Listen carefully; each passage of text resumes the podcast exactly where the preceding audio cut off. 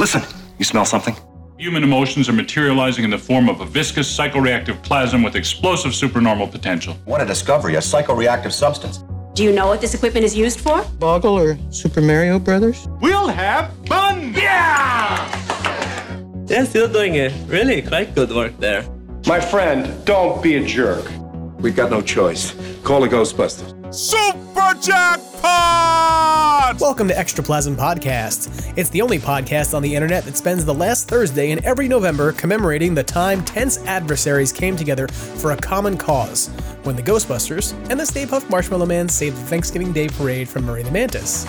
I'm your host, Jim Maritato, aka Vink Maniac from the internet, and this week we're taking a few minutes to talk about a few things for which I'm thankful as we track into Thanksgiving week, and also as we track out of celebrating the one year anniversary of Ghostbusters Afterlife. We're also going to catch up on the week's headlines, and we're going to get to know a member of our community a little bit better. Paul Martin, better known to some of us as uh, the curator of Ghostbusters World Hub and as GB World Hub on social media, joins us this week to talk a bit about his experiences running a robust repository of knowledge about a Ghostbusters app game that has now begun to expand into curating content about all kinds of Ghostbusters games. And so we're going to talk with Paul a bit about how he was running GB World Hub, which was for the Ghostbusters World app game that was out there that was kind of like Pokemon Go, and how it's now that that app has sunset, how he's transitioned the website into a repository for all kinds of Ghostbusters games in a way that you can contribute to that effort as he hopes to build it out and do more, especially involving Ghostbuster Spirits Unleashed. So, I'm excited this week to talk with you about all of this stuff. But to start the week, I want to take a few minutes to talk about gratitude and being thankful. Uh, in part because it's Thanksgiving week here in the US, and a lot of people are going to get together with uh, their their family and a turkey and presumably hopefully people they like. Um, although i know some folks sort of dread this holiday because they worry about what political conversations they're going to have around the dinner table. Uh, and for those of you outside the us you can still get together with your family uh, and hopefully with people you like with a turkey if you wish to or a tofurkey if that's your bag. Uh, but nobody's giving you the day off with pay probably. So um, feel free to participate but um, you're not getting paid. Sorry. Um, but if you're here in the us you know that basically this is the uh, kickoff to the holiday season and an opportunity for us to think about what we're grateful for, what's gone on over the last year that we're excited about, or as we come down to the end of this year with the things that really mattered to us. And um, I will say that we're now one year out from Afterlife. And that's an undertaking for which I am probably more personally grateful than a well balanced fan ought to be. Um, I say that in, in jest, but I am so incredibly grateful that uh, Ghostbusters Afterlife exists. A year ago, uh, we we were all heading out to the theater and finally getting to see this movie, and watching people celebrate it over the last week has been a really amazing thing uh, to sort of see all the people who've kind of been sharing content, sharing experiences, sharing premiere photos, uh, even if it was just like going to the theater in their town and sharing the photos of like what they and their franchise were doing that week it's so amazing because to me, I'm like, that was to the first time uh, that I went out to the movies for sure post pandemic. Uh, but it was like one of the first opportunities for folks to come together and be able to appreciate and enjoy community after the pandemic began. And I will say this that afterlife for me was a uh, was an endpoint. It was a sort of finish line, a, a, thing to get to, and it kept moving. It was a goalpost that throughout the pandemic kept shifting from one point to the next to the next in ways that were sometimes challenging at an emotional level. That where it was like, okay, we're gonna get there. We're gonna finally things are really bad, but we're gonna finally see that movie that we were supposed to see that's been pushed off because of this stupid pandemic and this stupid illness that's going on out there. Uh, and then it wouldn't happen. It would get pushed back again and again and again, and it was really hard. So when the movie finally came out and I finally saw it. Um, it was a big emotional moment for me, as I know it was for some of you. So I had an amazing experience when I had the opportunity to see it uh, because I first saw it at the Friends and Family uh, screening last year at the Fox Theater. And I want to say, like publicly, thank you to Jason Reitman, to Gil Kenan, to the cast and crew of Ghostbusters Afterlife, to Eric Reich for uh, for having set up that screening and um, inviting folks to it who were able to come from different franchises in the local Southern California area and etc. Um, that was such an amazing event, but it was also something that will always be near and dear to me that every year when I think about Thanksgiving and I think about what I'm grateful for, I will also the week before be thinking about this amazing moment where uh, I finally got to be with my friends and see a movie I've been waiting for sure for like 30 years for, but I had definitely waited um, can we say 30 months? Is that fair? I don't know if that's actually the right count, but from January 2019 uh, out to uh, the point of November 2021, thinking, okay, this is going to be the thing we'll see that's going to mean the pandemic is kind of over. It, it's kind of manageable. Things are kind of normal again. So, uh, if for anybody out there who's listening who had any part in the development of Ghostbusters Afterlife, thank you. Um, to, to the folks I already named, thank you. And for those of you out there who uh, listen to this podcast every week, this is the other thing I want to talk about. Thank you. Because uh, starting this podcast a few months ago and uh, putting together the first episode was something where I said, I don't know how this is going to be received by people. I don't know how. If this is something people want to listen to, will anybody actually want to listen to a guy talk for too long, especially if nobody else is around to talk that week? And every week I've been amazed at uh, how just sitting down and recording into this microphone has allowed me to connect with people and to uh, hear from you even if it's not something where it's like deep comment threads on something on Instagram it's like getting back random messages from people who say hey I listened to the podcast and I really like this thing you talked about. Those moments are nice not just because hey i find out that i'm doing a good job i guess but also because i they're the moments that build community. They're the moments that uh, allow us to find commonalities and common ground. And i want to find a place for uh, extraplasm to have a community and i'm not sure where that's going to be yet but it's something i'm looking at for the new year about uh, is there a place where extraplasm should set up shop to have conversations throughout the week uh, with between you know folks who are listening to the to the podcast, and there may be places that some of us are already having those conversations that I don't want to take away from. But I am very grateful for you uh, as audience members, as listeners, as community members, and for everything that uh, you contribute to either conversations with me, to sharing information with me for the podcast, to things that are being done out there in terms of the community, in terms of like franchises that are doing charitable work. We're going to talk about in a few moments, etc. But I appreciate and I'm so grateful for the Ghostbusters fandom out there, uh, and I hope that if you're listening to this podcast this week during Thanksgiving week, that you have a fantastic holiday. If you're listening to this at some other point, I hope you have a fantastic whatever day it is. Um, if you're binge listening to this podcast like five weeks from now, it's the middle of January and you're starting the new year, happy new year. If it's random Tuesday in June because you picked this podcast up and decided to binge listen from episode one, happy June Thursday, the 8th. I don't even think that's going to be right, but you know, just go for it. Um, so, but thank you again uh, for listening to the podcast, and thank you to all of you for being cool, awesome, rad people. Uh, so, moving out of sort of my little emotional need to be uh, super grateful about things for like, you know, five minutes or so, um, let's talk a bit about some Ghostbusters headlines for this week. Still making headlines all across the country, the Ghostbusters are at it again. Today, the entire eastern seaboard is alive with talk of incidents of paranormal activity. Phone in topic today ghosts and ghost busting. Extra plasm, read all about it. Ghostbusters headlines coming at you. We're going to start this week because it seems fitting uh, in terms of gratitude with some community news. And the first piece of community news I want to talk about is the continuing campaign that's going on with Starlight Foundation, Ghostbusters, and Sony, uh, and Ghostbusters franchises. So uh, I had the awesome experience of being at the Los Angeles Ghostbusters one year anniversary party at Scum and Villainy last weekend, which, uh, if you were paying attention to this podcast last week, then you probably noticed that we talked about how we were going to be in the same place together at the same time uh, on the podcast.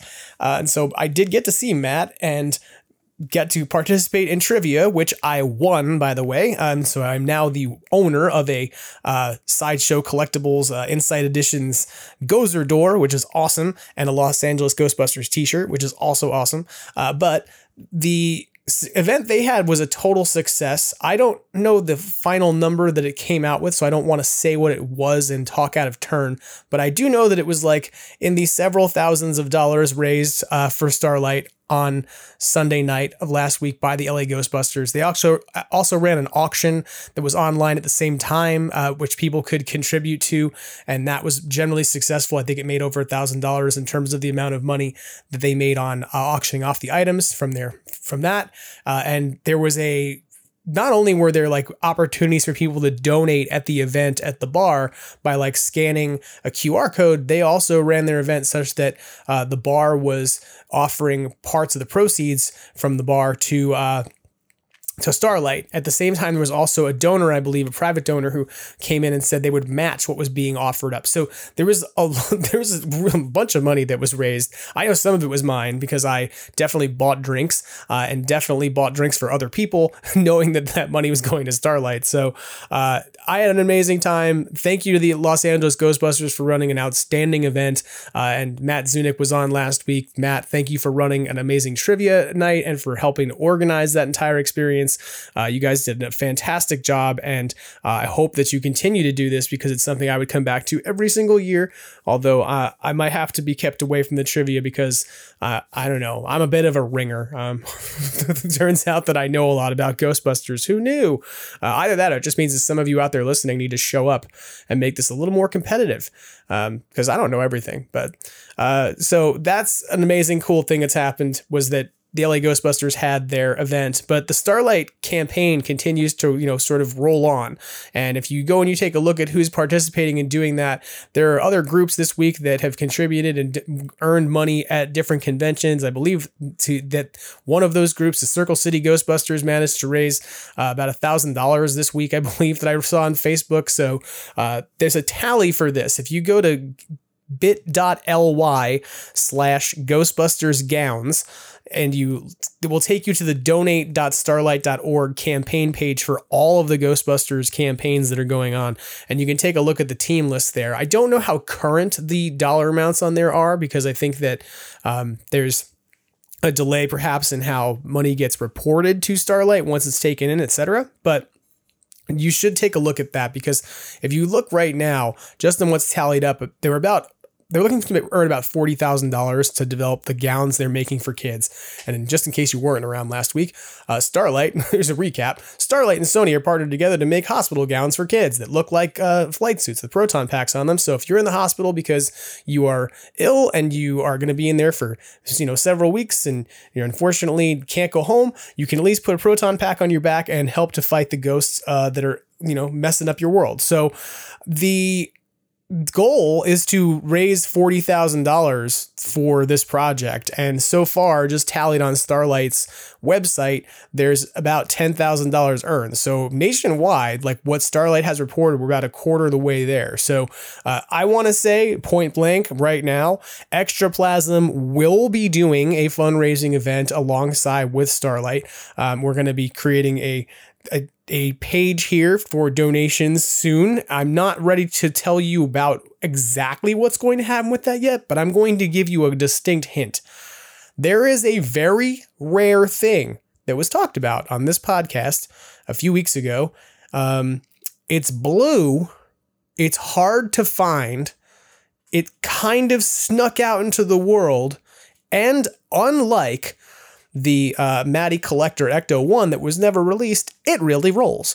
Uh, so if you're not sure what that is, um, give it some thought, ask your friends. But there's going to be an opportunity to uh, potentially get an unobtainium piece of Ghostbusters toy stuff um, from Ghostbusters Afterlife that will involve helping to fund this opportunity with Starlight for to help kids. So um, keep your eyes peeled on Extraplasm's social media over the next week or so because there's probably going to be an announcement that you'll want to know about if you're interested in getting, uh, you know, a, a Hasbro thing that you couldn't get anywhere else and we'll leave it at that for now. so, but uh, yeah, just just keep your eyes peeled for that so that's an awesome thing that's happening. I want people to keep like giving money to Starlight and donating.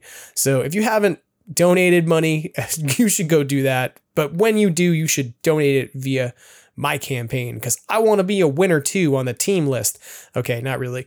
Uh, but I, I do want folks to think about how they can contribute to this because it's an amazing thing that's going on.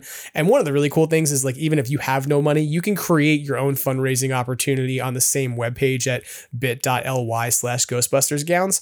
And uh, set up like a fundraiser for you, for your friends. You can then share it out via your social media, etc. So you don't have to ever handle any of the money yourself. It all goes directly to Starlight, but you get the credit uh, on the team page, etc. And you get to link that to your social media or your Twitch account, whatever it is that you're doing. So, um, yeah, that's my my big pitch of like let's give back right? There's a way to do th- there's a way to be awesome fans who help out and contribute to things and i think many of us do that. But at this time of the year like the holiday season i think a lot of us are going to do toys for tots kind of things and like toy donation drives and that's really awesome.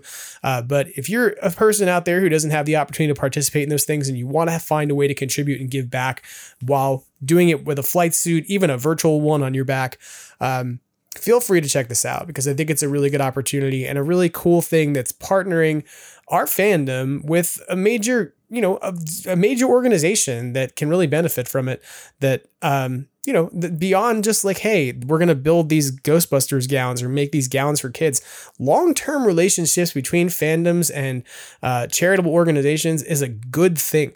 And um, something that I think that even if you don't participate in this this round of stuff, like go look at this because it's such a cool thing and it might give you ideas about something you might want to do in the future with such great ease of being able to set up a fundraising donation page uh, and a campaign and then just run with it. So, um, yeah, so that's a bit of my my big sort of let's share that gratitude with the world kind of pitch. Moving out of our discussion of Starlight Foundation and the Los Angeles Ghostbusters and their amazing event uh, that we hope they keep running, uh, I want to remind folks about a pretty cool thing that's happening out there. If you've don't recall this from a few episodes ago, you may not, or you may not have heard about it. There isn't a, a, new project out there to recreate or create a new version of the Ghostbusters franchise map. And so this is an attempt to try and take the old Ghostbusters Across North America app or, or, map that existed years ago and that had all little franchise logos on it and where they were located. Uh, at this point, Bob Anderson, uh, who I believe is from the Windy City Ghostbusters, is trying to develop a new version of that map. And he's reported out to Ghostbusters franchises worldwide that there's over two or, or close to 200 teams that have submitted information for franchise locations across America, which to me is like that's amazing. Uh, and this is across North America, so I shouldn't I shouldn't just say America because it's Mexico, Canada, and the United States, but 200 different teams or Ghostbusters organizations so far almost have reported that they are in active situations or have provided a logo. Uh, so it's kind of crazy to me that there's that many different groups out there. But if you want to be involved in this, if you don't know about this already and you want to be able to contribute to it, you can send uh, the information they're looking for to ghostbustersmap at gmail.com. And what they're looking for is your logo, your social media, the specific location of where your team is located. And you need to have done at least one event in 2022 to be considered active. So they're asking you to do that by December 31st um, for Circle City, I'm sorry, Windy City Ghostbusters and um, Bob Anderson of that group. So, and sorry for the confusion on the uh, naming the circle Windy City. Yeah, I'm just going to call it the Windy Circle City, the circle, the circular Windy, city, the Windy City. Um, I'll stop doing this now. But yeah, so if you are have a franchise, if you have an organization, you want to be on the map, get in touch with the with Bob Anderson and with uh, Jacob Bartlett, who's doing this project with him. And um, again, the address to do that is ghostbustersmap at gmail.com. Moving out of our discussion of the community news, let's talk a bit about folks who have been in Ghostbusters movies and things that have happened to them recently. Uh, one sad piece of information or news we need to talk about this week is that Kymberly Herrin, who played the seductive dream ghost in the 1984 movie Ghostbusters, has passed away at the age of 65. Uh, unfortunately, it's been announced that she passed away in late October as a result of breast cancer. And uh, if you may recall that Kymberly Herrin was the ghost in the Fort Daring scene that is not actually in the movie, but instead became part of the montage sequence in Ghostbusters, where there's a ghost that's floating above Ray Stantz and appears to be taking down his pants. Um, and essentially would have been a significant role within the film, serving as an otherworldly love interest. Uh, but the reality is that uh, the Fort Detmerring sequence was cut, and that became the only piece of her performance that was kept in the movie was from that montage. So uh, she has been long kind of, you know, known as an icon from that scene amongst our fandom, etc. She was also a Playmate of the Month in the March 1981 issue of Playboy magazine and um, was, you know, a very successful model. Unfortunately, she's no longer with us. And so um, we want to say thank you for your contributions to Ghostbusters to uh, Kymberly Herrin and uh, condolences to her family and loved ones. And, um, you know, it's sad when somebody passes away and moves on. And unfortunately, it seems that the longer we are here, the more that will probably happen. So, um, be grateful for the time we have with one another and uh, with the folks who are inside the projects that we really love and care about. Moving into something happier, uh, because that seems a little bit sad and dark. Uh, to talk for a moment about the struggle that uh, McKenna Grace has kind of talk, come out and talked about in the last week. Uh, because as much as we've heard other performers in Ghostbusters history talk about the weight of proton packs and what it does to their backs, McKenna Grace probably has the uh, greatest uh, rationale for why that might be true. It turns out that McKenna Grace has t- come out in an NME.com article with Nick Levine this week and talked about how she has been engaged in songwriting as and part of it is because of the experiences she's been going through uh, as a result of surgery she had. And as it turns out, that McKenna Grace has been living her life as a, a, a survivor and sufferer of scoliosis. Uh, if you're not sure what that is, it is curvature of the spine uh, that, as you get older, gets worse and worse. And so, if it's not corrected with surgery, you end up being a person who's stooped over and can't stand up straight. And so, McKenna Grace says in this interview that she had a real struggle dealing with this over the last uh, few years, especially, and that her new single, Self Dysmorphia, is about her suffering from spinal condition scoliosis. Um, that she says it was a constant reminder that she was made wrong. And she talks about in this article uh, with Nick Levine that when she was going through the process of making Ghostbusters Afterlife that it changed her life and that she loved it and appreciated it so much and that it was so important to her. But it was also this period of time where she wasn't wearing her uh, proper back brace, which she apparently wears on a regular basis and people were not really aware of.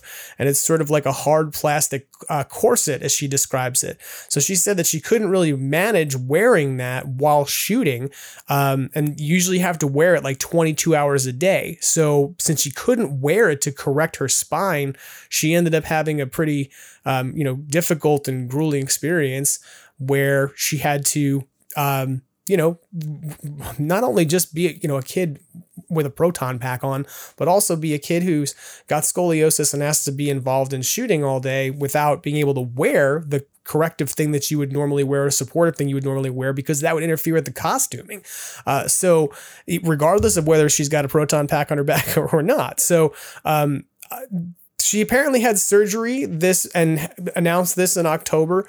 Um, she explains in this article that she needed to do this once she hit the 45 degree mark on the curvature of her spine, uh, that she began to have impacts uh, in her acting career because she would have directors and uh, d- you know directors of photography and other folks telling her she needed to stand up straight. She'd have to explain to them like actually this is a problem I have, but that ultimately that she didn't do this. That in the next like twenty years, she would have started having impacted problems on her lungs.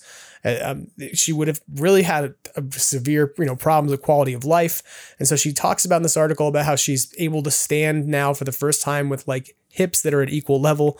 Um, and she apparently gained a couple inches of height in the process of whatever corrective stuff they did to uh, address the situation. But I, you know, I'm, I want to say like McKenna Grace did an amazing job in that movie. Uh, she, without question, is like the the person who nails it and brings home that movie in the sense that if her performance doesn't work, if you don't find her believable as Egon Spengler's granddaughter, and you don't find her also as somebody who you can identify with and want to hear more about her story, the movie just simply does not work. Um, and to find out that this very talented young woman was not only nailing it in terms of her performance and not only nailing it in terms of like her personality and her engagement with everyone who talked about this anytime she talked about this movie with anybody she was like so bubbly and excited to see all the positivity and all of the um, I want to say joy that she was exuding in the process of making this film while also now finding out that she was going through the physical anguish of it. Um, thank you, McKenna Grace. Like you're you putting up and enduring the pain of what you did to give us the performance that you did is something that I I don't know if you'll ever hear this podcast. You probably never will, but if you ever do, um, thank you, McKenna Grace, for going through what you've had to in order to give the performances you've had for your fans, not just for Ghostbusters. I mean, for me, that matters most, but for, you know, fans of everything that you've done, uh, I think being involved in theater and the arts and performing, often people have to make their own personal sacrifices about their bodies, etc., to fit what needs to happen for characters. And to know that as a growing teenager, you're going through what you're going through uh, and interacting with that difficulty, good on you. Like you're pro. you, you, don't need to probably a random podcaster to tell you that. But if you're listening, to McKenna Grace, good job. Uh, for the rest of us, like that's an awesome thing to find out that, um, you know, there's this level of commitment and that now that she's going to not be in this situation because she's had the corrective surgery to help be better. So um, I want to say good luck to McKenna Grace post surgery and hope you feel better and that you're uh, on the mend. And she talks about in this article how she's um, excited because she was turning 13 on the uh, set of Ghostbusters Afterlife and she'll be turning 17 on the set of the next movie. So um, that means that she knows she's making the next movie and when, which woohoo! Um, let's see, let's find out. But um, also in the news this week, in terms of people who've been in Ghostbusters movies, very short item. If you haven't seen this, there is an a very quick video this week that is on the uh, AV Club that you can find that's got Ernie Hudson in it. It's like two minutes long. Uh, but in it, he suggests that he's he's asked a few questions and on cards and he reads an answer he gives an answer each of them. And he's asked if he's uh, excited about bringing winston zeddemore back in a quote-unquote proper way. Uh, and he suggests that he is provided that proper way means that he gets well paid since winston is a billionaire now. Uh, so but he's it's a fun little interview you can watch. He has a couple little quips about Ghostbusters, the first movie, etc. I don't want to spoil it on you because it's only like two minutes, uh, and you can go check it out if you want to. But um, yeah, so check that out. AV Club, Ernie Hudson. It's him talking about Ghostbusters, Oz, and Quantum Leap. So let's talk for a few moments, given that we've kind of touched base with a few folks who've been in Ghostbusters, uh, talking about Ghostbusters merch.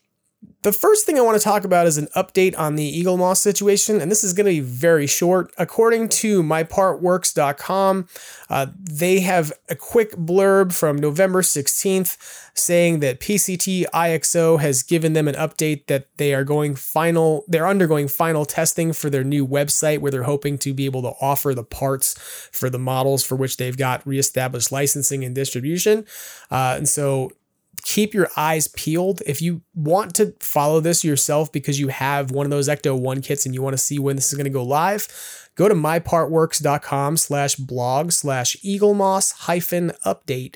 Uh, and you can follow along with this story, but the author over there who's running the mypartworks.com blog, whose name escapes me at the moment, and I apologize, uh, has been documenting this since August.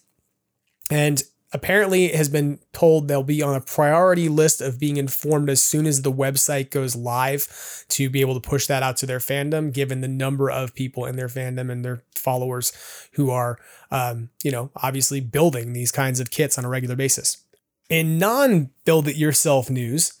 Um, there's a, a piece of Ghostbusters merchandise that kind of slipped past me at the beginning of this month, and I'm not really sure how it managed to, but it did. Uh, so there is a new Ghostbusters book that's out. It's called A Convenient Parallel Dimension How Ghostbusters Slimed Us Forever by James Greene Jr., which is essentially a uh, an unauthorized Ghostbusters history book and that looks back at the development of Ghostbusters projects going back to from 1984 and then all the way through to uh, 2021.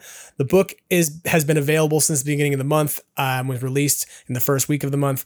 But the reason I bring this up this week is that if you have not seen this already, if you're a person who likes to listen to audio content about Ghostbusters, I don't know, maybe if you're listening to this, maybe that's your bag.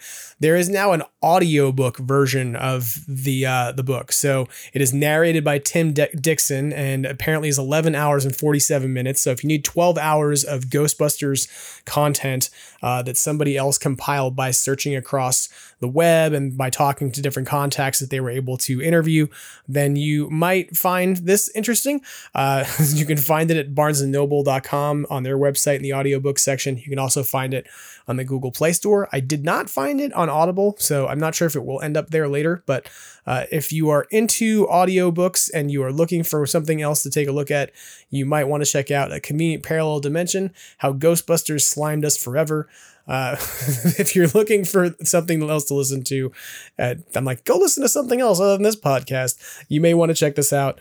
I will say that the book is something I have not read myself. I have don't have a review of it. I know that I have read some positive reviews of it. I've also read some um, lukewarm reviews of it that are like it has some interesting new facts in it, but certain things could have been handled better.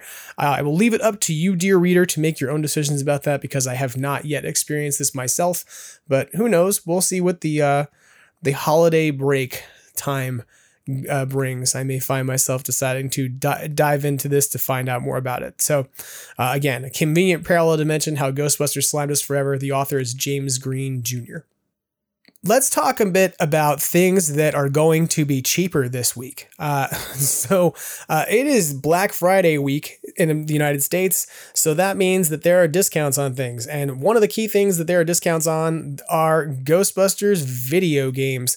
You can find the new Ghostbusters Spirits Unleashed game, not the collectible version, but the actual, just the regular version. You can find that for 25% off virtually anywhere except the Epic Games Store for PC people. Sorry, PC people. Uh, but if you're looking for a disc based version of this game on PlayStation 4, PlayStation 5, or Xbox, and I should also say if you're buying it through the PlayStation Network or the Xbox Store for download, this also applies. Uh, the cost of the game seems to be down by 25% this week for Black Friday across all these different retailers. So uh, Microsoft has it in the Xbox store for download for 25% off. The PlayStation Network has it for 25% off. And then Amazon actually has every version of the game that's regular for 25% off. So if you're looking to pick up the game for like 30 bucks, this is the week to do it because it's apparently available for as a Black Friday promotion. Um, I, I have talked a lot about Ghostbusters Spirits Unleashed. I'm going to talk more about it when you listen to my conversation with Paul Martin a little bit because we talk a lot about it. Uh, I think it's a really great game. It's something that's really enjoyable. I will say that it does require you to have some intention of going online and playing with other people because there's not a lot of story there beyond the uh, sort of 20 minutes that are built into it as you as you unlock things um, as you progress. So it's something where you've got to put the time into go wanting to go and engage other people and play if you're really going to get your bang for your buck out of this thing.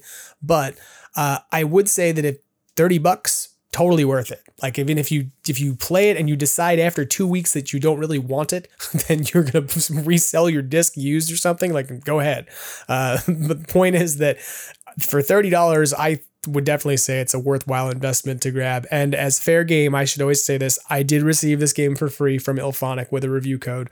Um, Federal Communications Commission, please do not come and get me or IllFonic for reviewing things without disclosing things, because now I have disclosed things once more in my life. Uh, but the game is something I really enjoy. I've had a lot of fun with. I've had a lot of good po- positive experiences with, and very few negative ones.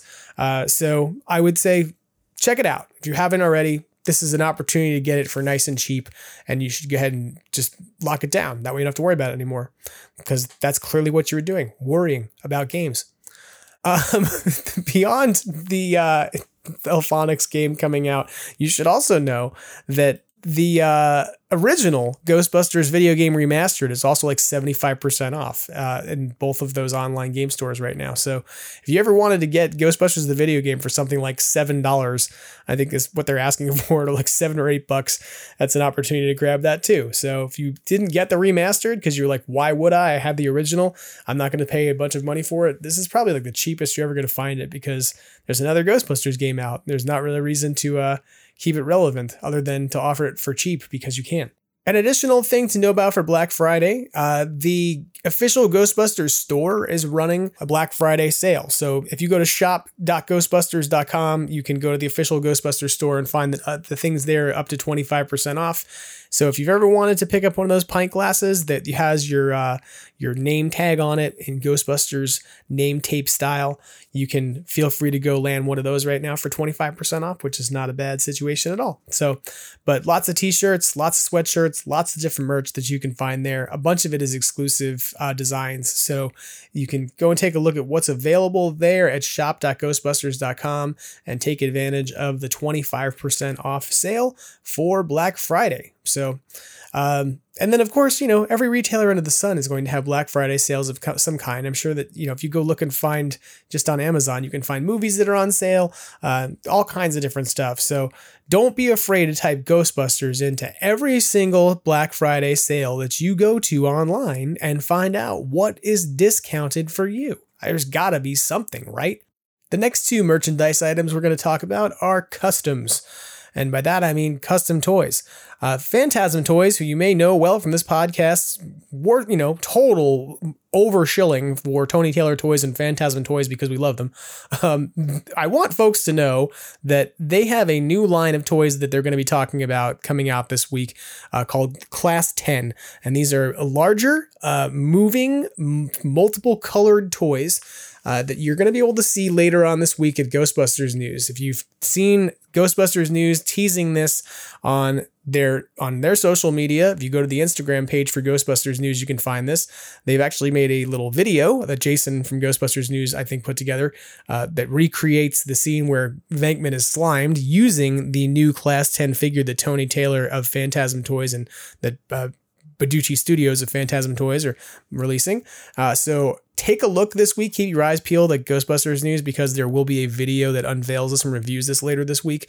And I don't have one in hand, so you should totally look at what Jason's going to show you because um, I've seen photos of this. I've seen it for a while and known it existed, but I, I will say I'm very excited, like to see that the folks at Phantasm Toys are moving from like just single, you know, uh, color stuff that they're doing that's like Kenner mini figures to larger format figures. this is like the first movie presentation of Slimer as a action figure as opposed to like a cartoony one that I think I've ever seen. So um, I'm really excited about this thing. I think it looks really cool.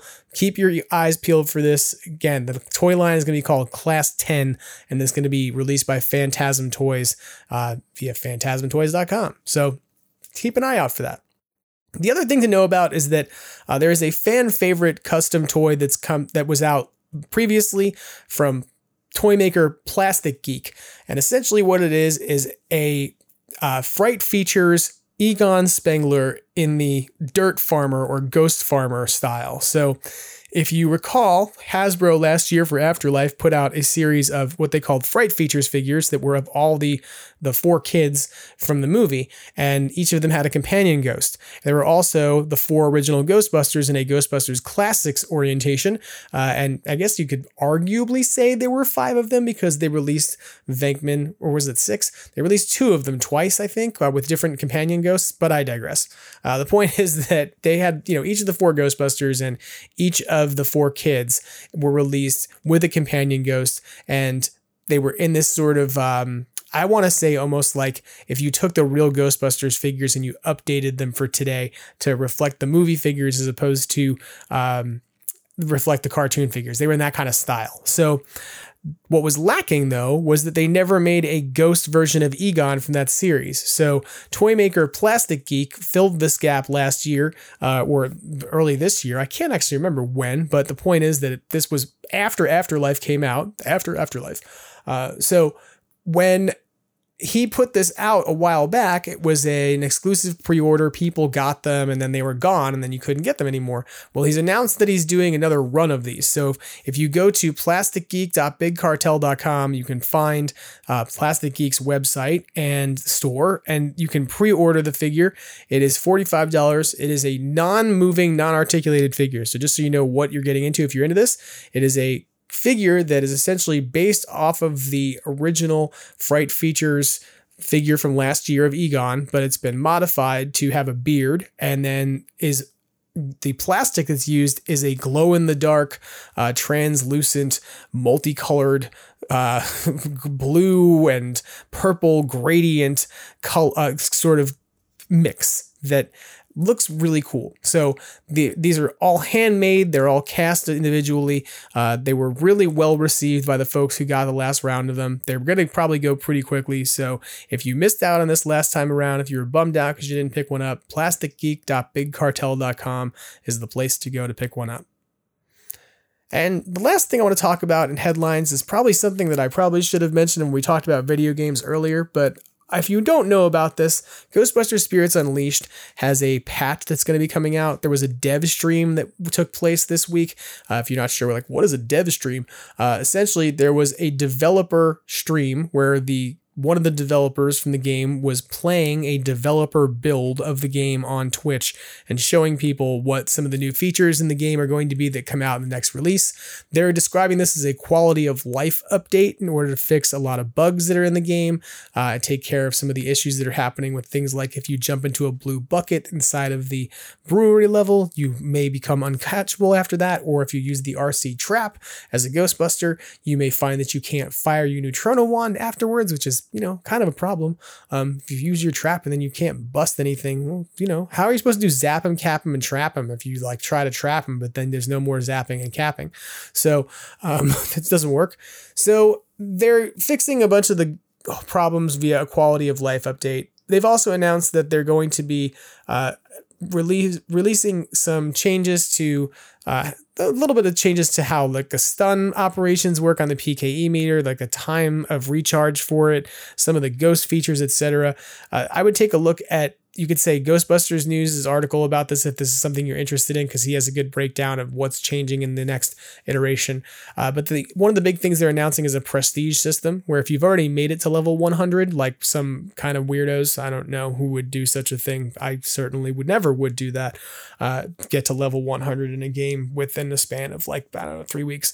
Um, but if you're that kind of person who maxed out their XP and can no longer earn any more, um, then they're going to be introducing a prestige system where you can go back through the game and earn the same criteria, essentially earn unlock all the same things again. But this time around, when you do so, you will get a little badge that says you're part of the Ghostbusters tenure system, and you'll apparently, upon completing that, get a colander hat so you can run around like you're Louis Tully as a Ghostbuster. So, um, not sure how I feel about all that, but that's something to know about. There's some new updates coming, and that one of the things is going to be this tenure system to sort of say, hey, if you play this game hardcore and you go back and earn the achievements more than once, we'll give you, uh, a little badge that says that you are amongst the most hardcore.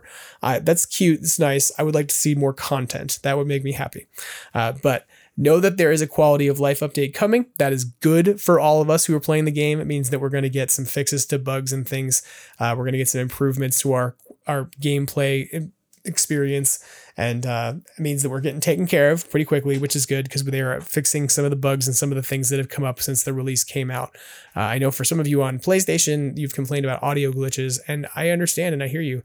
That being said, um, if you have a TeamSpeak microphone and you don't realize that it's paired to your PlayStation via Bluetooth and you're playing this game, you should pay attention to that because otherwise people might hear everything going on in your house while you bust ghosts, which is very strange. Uh, but I digress. So, uh, so I think that just about covers everything and catches us up this week on headlines. So let's go now to our conversation with Paul Martin uh, from the Ghostbusters World Hub. And Paul has become a quick friend of the podcast. I've interacted with Paul over, you know, the last few years via Twitter, occasionally uh, liking each other's stuff and liking each other's comments. Uh, but Paul has been a quick supporter of the podcast and has came out very quickly as someone who advocated for it and was like very excited that there was a new podcast to listen to. But he's also somebody who has been a contributor to the Ghostbusters fandom for a while. Uh, for those of you who were not familiar with Paul and what he's done before we kind of have him on the show and I bring him in for the interview, um, or bring you know, kind of cut to the cut to the interview because he's not actually here. that would be really weird if I was like, hey, I've just been leaving him sitting here for the last like 45 minutes.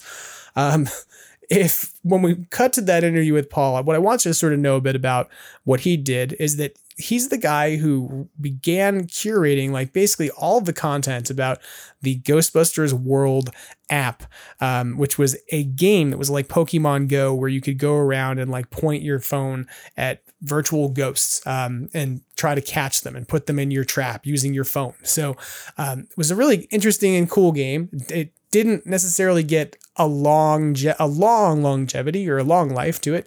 So it's something that kind of got sunset, but Paul still maintains like the coolest repository of every ghost, every uh, you know video clip that was in that game. He essentially captured as much of it as he possibly could, and has a great website with that. But what his new project and what he's going to be talking about for this is he's trying to expand the website out. And part of the reason I'm telling you this before you get into the interview is that when we get to the end, I often ask people if they have anything to plug, and Paul, being the very gracious person he is, was like, "Nope, I don't." And then he realized afterwards, like, I probably should tell people I'm expanding my website to talk about many different kinds of games beyond just the old game. So if there's anybody out there who has Ghostbusters game info they want to contribute, or if you have scans of things from old games and things that you want to share, you can hit him up uh, at GB World Hub on Instagram or Twitter. He's also Luminous Spectre. So I'm going to say all of that again, probably in the interview you're going to listen to in a moment. But I wanted to make sure I hit the point on it because Paul was a great guest and a great friend of the podcast,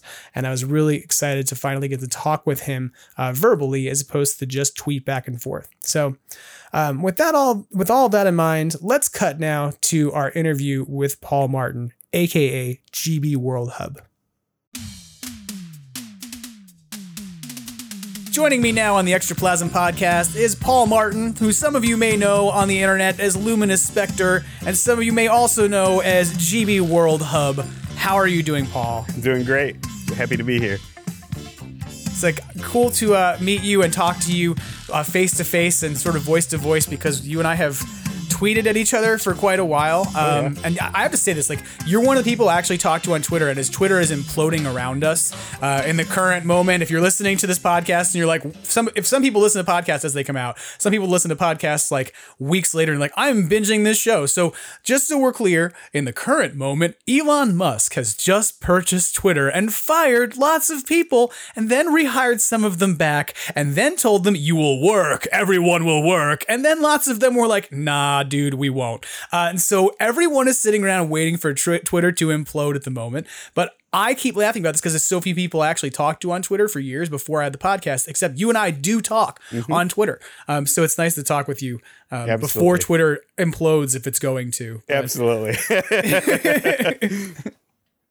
we made it. We sur- we we we, we, we made we managed to connect. Everyone yes. else is doing that. Everybody else is like, if I if um if Twitter should die tomorrow, then you can find me on this website. Also, there's a place called Facebook, and I'm like, right, we're gonna be okay, everybody. Like, it's not, you know, it's, it's not, not like, really going anywhere. This is this is actually kind of normal when new re- a new regime takes over a business. So well. I mean, you know, we won't get bogged into this too much because, yep. like, you, but it's worth talking about because your experience, like your background, you work in IT and like media space, and like I teach some of this. So it's not like I want to come in and be like, hey, everyone, welcome to my TED Talk, which, by the way, has fallen out of favor as being a thing to address because it has a pro- toxic uh, affluenza culture. But I digress. Uh, but like, I think about like uh, what's going on with Twitter, right? And there's a little bit like watching people freak out about fandoms sometimes. And it's like, oh my mm-hmm. God, this is the end. There's the new, and the new means the old will die. And it's like, n- no, like,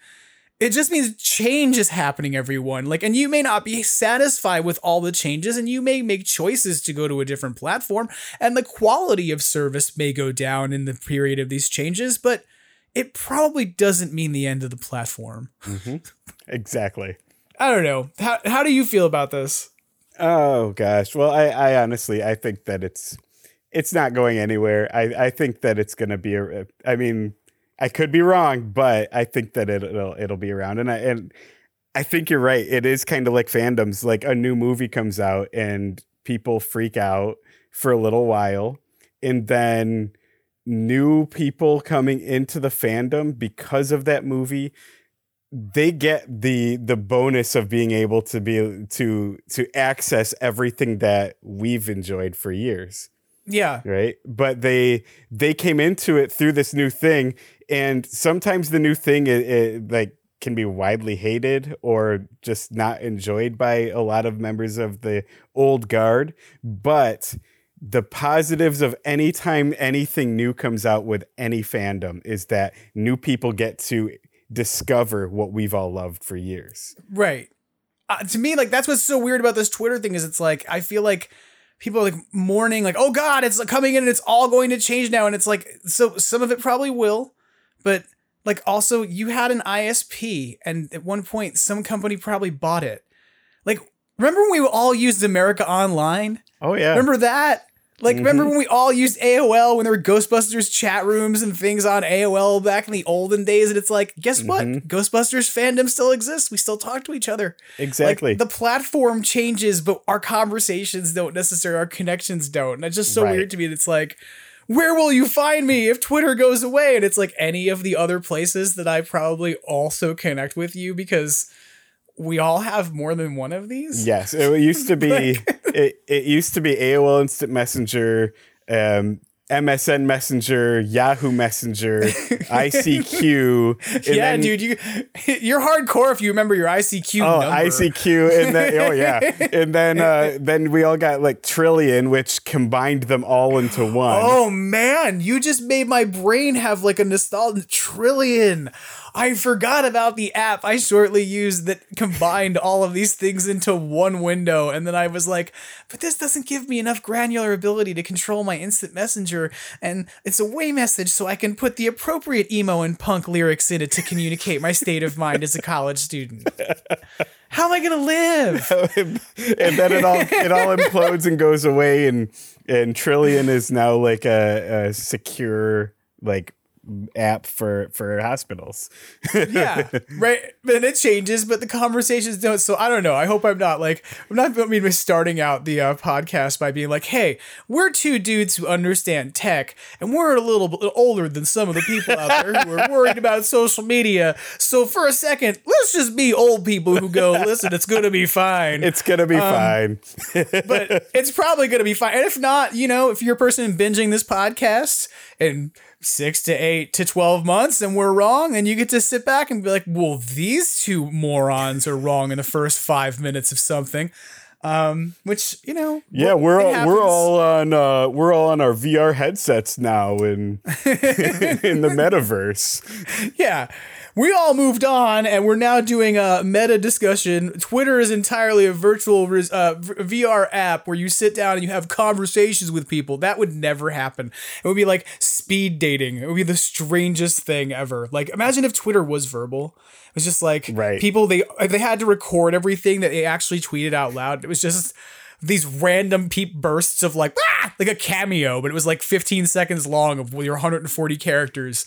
It would be so strange. It would. Um, it would. But apps like that exist. yeah.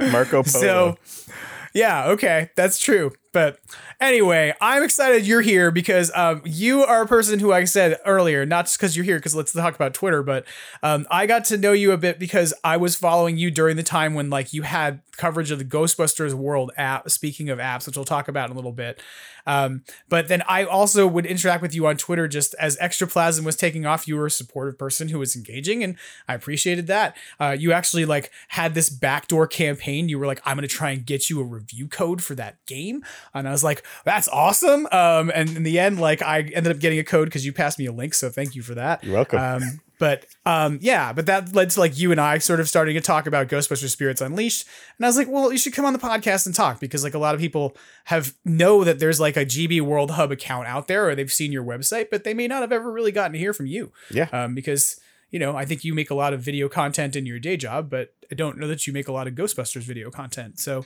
um, so that's one of those weird things. It's like there's a lot of people out there who we know the product, we know the things they make, but we've never, we don't ever meet them necessarily. So True. that's what I thought it was cool to have you on. So welcome. Thank But- you, thank you.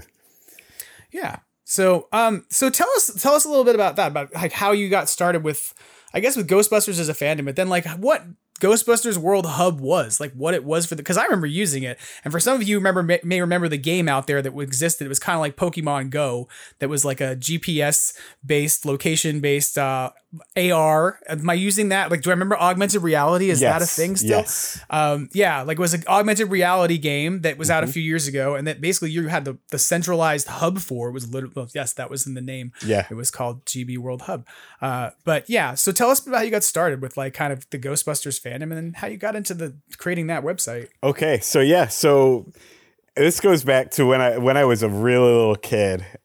It was it, I hadn't seen anything Ghostbusters ever until I was walking around a video rental place with my dad and my cousin, and I might have been five or six, and I saw the the No Ghost logo on a VHS tape, just a black cover with the you know the with the Moogly on the front. Yeah. And that attracted me as like a five or six year old kid. Like I went over to it, I picked it up, I was like, "What's this?" And my dad was like, "We're not renting that or whatever." And my cousin, my cousin came over and he's like, "Oh, that's Ghostbusters. You would love it." And it's about these guys that that hunt down ghosts and stuff. And at the time, I was kind of scared of ghosts, so I was like, "This sounds amazing." And but my dad wouldn't rent it, so eventually, though they said, "Oh, it's going to be on TV. We can get the TV edit of it." So we recorded the TV edit. I literally still pretty much have that memorized. Oh, that's um, so funny. Down to the commercials that were on, like Blue Cross Blue Shield commercials and Doublemint gum commercials. So that means like your your childhood version of Ghostbusters is a version in which we talk about how things are a knockabout of pure fun. Yes, exactly. yes. Wow, that's so interesting. Yes. Wow, that's cool. it's it's great. And then and then the real Ghostbusters kicked off, and that was that was a whole nother thing. I had all kinds of toys. And I had a magical Santa Claus moment as well when I went to see Santa Claus. And I had asked him one year, you know, I would love all the Ghostbusters toys. And then the next year, when I went to Santa Claus, he goes, Oh, you're the kid that wanted all the Ghostbusters toys last year. it was one of those moments where it's like, wow, this is like my miracle on 34th Street moment with Santa Claus. Did you get them? I got a lot of them. I didn't get all of them, but I did get a lot of real Ghostbusters toys. But uh, yeah, so I was a fan since I was really little, and I never, never really stopped getting the toys or anything. I probably have, I, I don't know how many items are in my collection today, but it's thousands of Ghostbusters items. Uh, but um, yeah, so I started the how I got started on the website was I started playing Ghostbusters World. I was super pumped. My wife and I had been playing Pokemon Go uh, since it launched, and I was like, "This is like the perfect." app for a Ghostbusters game and I had said that for years and finally they were like and we're doing it and I was like what so so I was I was watching though cuz the the Pokemon Go community there were tons of websites about it like lots of of support and I'm thinking okay someone in the community is going to pop up with a, a awesome Ghostbusters world website. And a month goes by after the game is released and I see like one of the sites kind of kind of half-assed it like they didn't really do much or whatever. Um, it was one of the pokemon go community sites. And so i was just like okay i have built websites before with lots of data i built a matrix website that got very popular uh, that has tons of content matrixfans.net i built a chronicles of narnia website that is pretty popular um, and so I knew how to very quickly build up a website that was well organized and had lots of content on it. Um, so I really quickly started to put that together and over a weekend. And then I built like all of this content in that that felt like it was written by someone that worked at Ghost at Ghost Core or at, Mm-hmm. at like the Ghostbusters headquarters about that game, welcoming the new recruits and all this stuff. All like it's the missing manual for the game. So I put no, it. that's that to me. Like when I encountered it, I was like, "Is this like a companion website?" The first time I ever saw it, because it was like, "Here's this database of all the ghosts that you might encounter." That was like very written in universe, and I was like, "What is this?" And I was like, "Oh no, this is like fan creation. Like this is somebody made this. This is." That's wild. Like so, Yeah. yeah. I was very impressed by the way that you kind of said, "We're I'm going to make this almost like the new recruit database. Like you've arrived at the website with the training manual um, on how to bust ghosts. It was very smart. Oh, thank you, thank sorry. you. I didn't mean I didn't mean to interrupt, but I Oh, was it's like, yeah, no, I need to like say absolutely. It was very cool. So Yeah. yeah. Yeah, so so I, I started to spread that around in the in the chat in the in the in-game chat and people were would go would go there and then I was like, oh, I need a page for rookies. So I, I made a page. It was gbworldhub.com slash rookie.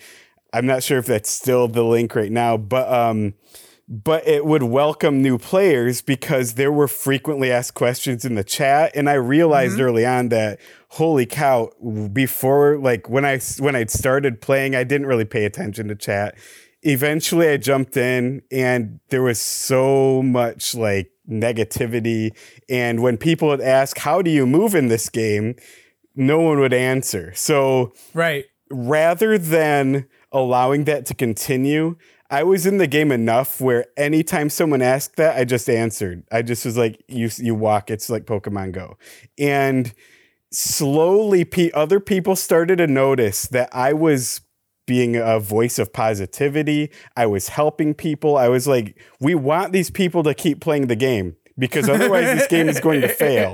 And so, let's be nice to new people and help You're them not out. wrong. So You're not I wrong. I remember this. Like I remember Yeah. when I like when I would pop into the chat. Like I just muted the chat in that game so much because it was just like people would spam it with angry comments and you know people would ask questions. They're like, "What are you stupid?" And it was like. Like there's this is probably like an eight year old kid with mom's phone who's like, "Hey, check out this game or whatever." You know, like so, yeah, um, yeah. I, so I changed. I, I feel like I watched as I spread positivity into the chat. I watched as other people started to pick up on that. There were some people that were outliers that didn't that didn't give a crap and they were just like whatever. This game is dead. Like a month after it was launched, but I just kept spreading positivity to everyone that I could. And that people took notice of that and just they kept spreading that around. And I remember, I, I even remember getting to the day that they turned off the server. Uh, there was a, a guy named Dumpus in the in the game, um, and he said, literally, we knew the game was going to be turned off, and I got really tired, and I'm like, all right, I gotta I gotta go to bed. And he said he took video of the game as it was shutting down, and he said literally as soon as I said I'm logging off and did, the game started to crumble. And he said it was like the developers waited for you to sign off because they liked you so much for for them to finally turn off the game. They didn't they out of respect for you because I was in touch with the the I was in touch with the chat support people a lot. I was t- Yeah. they were they they said that they were giving my website out to people when people had questions. I believe it. Like, it, like So- for real. Like, like, like, I- there's so much. I mean, we could talk about this in terms of like what was right about that game and what was really needed to make that game thrive, and did, it Oh, didn't yeah. get. But Yeah. like one of the biggest th- biggest things was like support, and it is so funny to me because it was like, yeah, like if you went to the internet and you go because I'll be real, like when I first downloaded that app, and if you've never played this game, the game had um essentially you know, like the way you played it was you had to go out in the world and actually do stuff. You couldn't just stay in your house. You could to an mm-hmm. extent. You could get like the first few ghosts would show up in your house, but if you were going to like actually engage and level up and get to any of the events or the activations, then you had to like go to places that had people at them. Like Gozer was not going to show up in your bathroom, like while you were like using the John with your phone out. Like, and if you played that game that way, you're weird. Uh, not that I know that from personal experience, uh, but like I I think about this a bunch. Like I was about it was a period of time in my life where I had been injured and I wasn't going out a lot, and so I was around the house a bunch. And I was like, all right, I toyed around with this app. It's kind of cool. I busted ghosts like in the parking lot outside my apartment at the time, like and interesting, but like I don't really. Pro- I'm probably not gonna go out like walk to a park and go figure this out. But then I moved, and when I moved, I moved near a park, like around the corner. And oddly enough, it's a park that like nobody really goes to, except that on the weekends it has Little League, and then there's lots of phones there on the weekends. So this became a hot spot in the app, like where two blocks over from my house, all of a sudden like Gozer would show up, and I was like, now the game has value. Yeah. right. Like Yeah. now I'm gonna but like but you had to in order to play the game, you really had to go out and do stuff. You did. Right. And that meant that like if you wanted to know like how when did these events happen? Like when does the Stay Puft Marshmallow Man attack? Like what causes that? Like there was nowhere to go. Yeah. Like, and so you would go to the internet and ask Google and be like, Ghostbusters World Stay Puft, and you'd end up being directed to your website. Yeah. Like, it was just like you became de facto tech support for the game. It was kind of weird. exactly exactly well and i i I, I really wanted the game to succeed uh, but there were lots of things that that that didn't l- allow that to happen. And i had lots of theories about that but um i even reached out to ghost core and sent a bunch of questions like as like kind of let's get maybe a post-mortem interview with the people that made the game and find out like you know what you know what do they think went what kind of south of it or whatever and and i don't have to share everything that i find out like i just kind of want to know for me but if they could feel free to like not answer some questions and answer some others i gave them like 30 questions and they were like we're not really comfortable answering all of these right now maybe in in a little while. But uh they um they had a lot going for them but they kind of gave up really early on but stayed on because i believe they had a a uh, license or a contract with uh, playmobil to uh to keep going with it because Playmobil had toys with Ghostbusters World codes that came with them, and they had a Playmobil uh, ghosts. Uh, a ghost of the library ghost. Uh, the I didn't librarian. realize that. Yeah, was I a- never like. I do know that like I have multiple versions of the Ecto 1A box Mhm. from some that were made in the US that have YouTube promotional stuff on them Mhm. and some that were made outside the US that were released outside the US that don't have that but I forgot like I, I either forgot or didn't know that like there was an actual tie-in for Ghostbusters World with Playmobil too. I didn't Yeah, realize that. there were these like six inch or five inch, uh, whatever, like little Playmobil toys of each of the four Ghostbusters. They had a Oh, big yeah. Ghostbusters World logo on the front. Yeah, the bi- the bigger versions of them. Yep. Like, okay, cool. Yeah. Um yeah, I didn't okay, so that's like so they had a marketing tie-in to sort of fulfill They maybe. did. Okay. They had to fulfill that, and so I, I believe they kept the servers online to make sure they fulfilled that. But there came a point where they stopped updating the game, and I was like, okay, that's it. Like I knew, and I kept I kept tabs on it, and people were like, how do you know when the last update was? And I looked at it.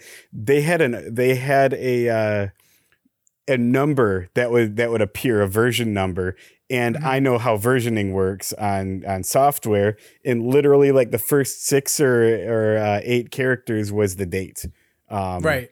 of when that was pushed. So i just decoded the date. It was just like whatever may 14th of what of that year that was the last push of code. So i have i have all of those files from that that time. But uh but they decided to kind of end it. They I heard later on that someone asked Dan Aykroyd about it. He said there wasn't really much of a market for the game like that for Ghostbusters fans and I think it's kind of a I think it's a chicken and egg kind of thing. Like got to make a great game um and then the fans will come but you need the fans to play the game so that it, you can make it great and uh there there were lots of there were lots of issues with the game back then but they they kept working stuff out until they they decided to stop uh unfortunately um but I I did enjoy the time that I spent playing the game, and then I was like, I always kind of had this plan, like if the game goes down, what am I going to do with this website? And I always kind of had this plan that there wasn't really a Ghostbusters video game site, uh, Sure. so I'll start covering all Ghostbusters video games and started to move pages around so that I could put all of the the video games in. And then I was like oh board games too and maybe maybe party games will be fun too. And so I just was like any Ghostbusters gaming like I'll I'll cover it I'll just put it up there it'll be a niche like in the Ghostbusters community that if they want to know about a Ghostbusters game I should I'll, I'll eventually have it on the site and You have should, you should consider details. the the ultimate rebrand and becoming GB Game Hub. Exactly. exactly. But then I kind of figured the name still worked, GB World Hub still worked because it doesn't necessarily have to be about that game anymore. It Right. can be about it can be a world hub for Ghostbusters. A world hub, right? Yeah. Yeah, and that's kind of it's transitioned a bit away from that, like from that original orientation. But I do Mhm. think it was interesting because it was like you had really developed like the IP like into something accessible, Yeah. right for fans. And Oh, I, yeah. I don't know, I think I feel like the the deck the deck is like kind of stacked as it is against um mobile games that are promotional. I, like Mhm. they think that they like there are some games that become their own franchises. Like look at something like Angry Birds, Yeah. right? That like th- that was a, a- a stupid mobile game that became a film franchise. um, that if I criticize openly, sometimes I find that my friends that I have met on the internet through Ghostbusters have worked on, and then I'm like, Mm-hmm. "Oops, I stepped in it again." Uh, so before I do that again, let's move Right. on. Uh, right. But, so um, yeah. and, and I was gonna say too, like Ghostbusters World, starting out on the game had so many settings that I was like, these are not player friendly settings. I changed most of my settings and I I don't know if I put up a guide to how I set up my game, but my game played almost exactly like po- Pokemon Go. Like Yeah. after I changed the settings, I turned off a bunch of things, turned like turned on a few options in there. Glad that they had those options because I don't know if I could have continued playing the game they, the way they originally had it set up.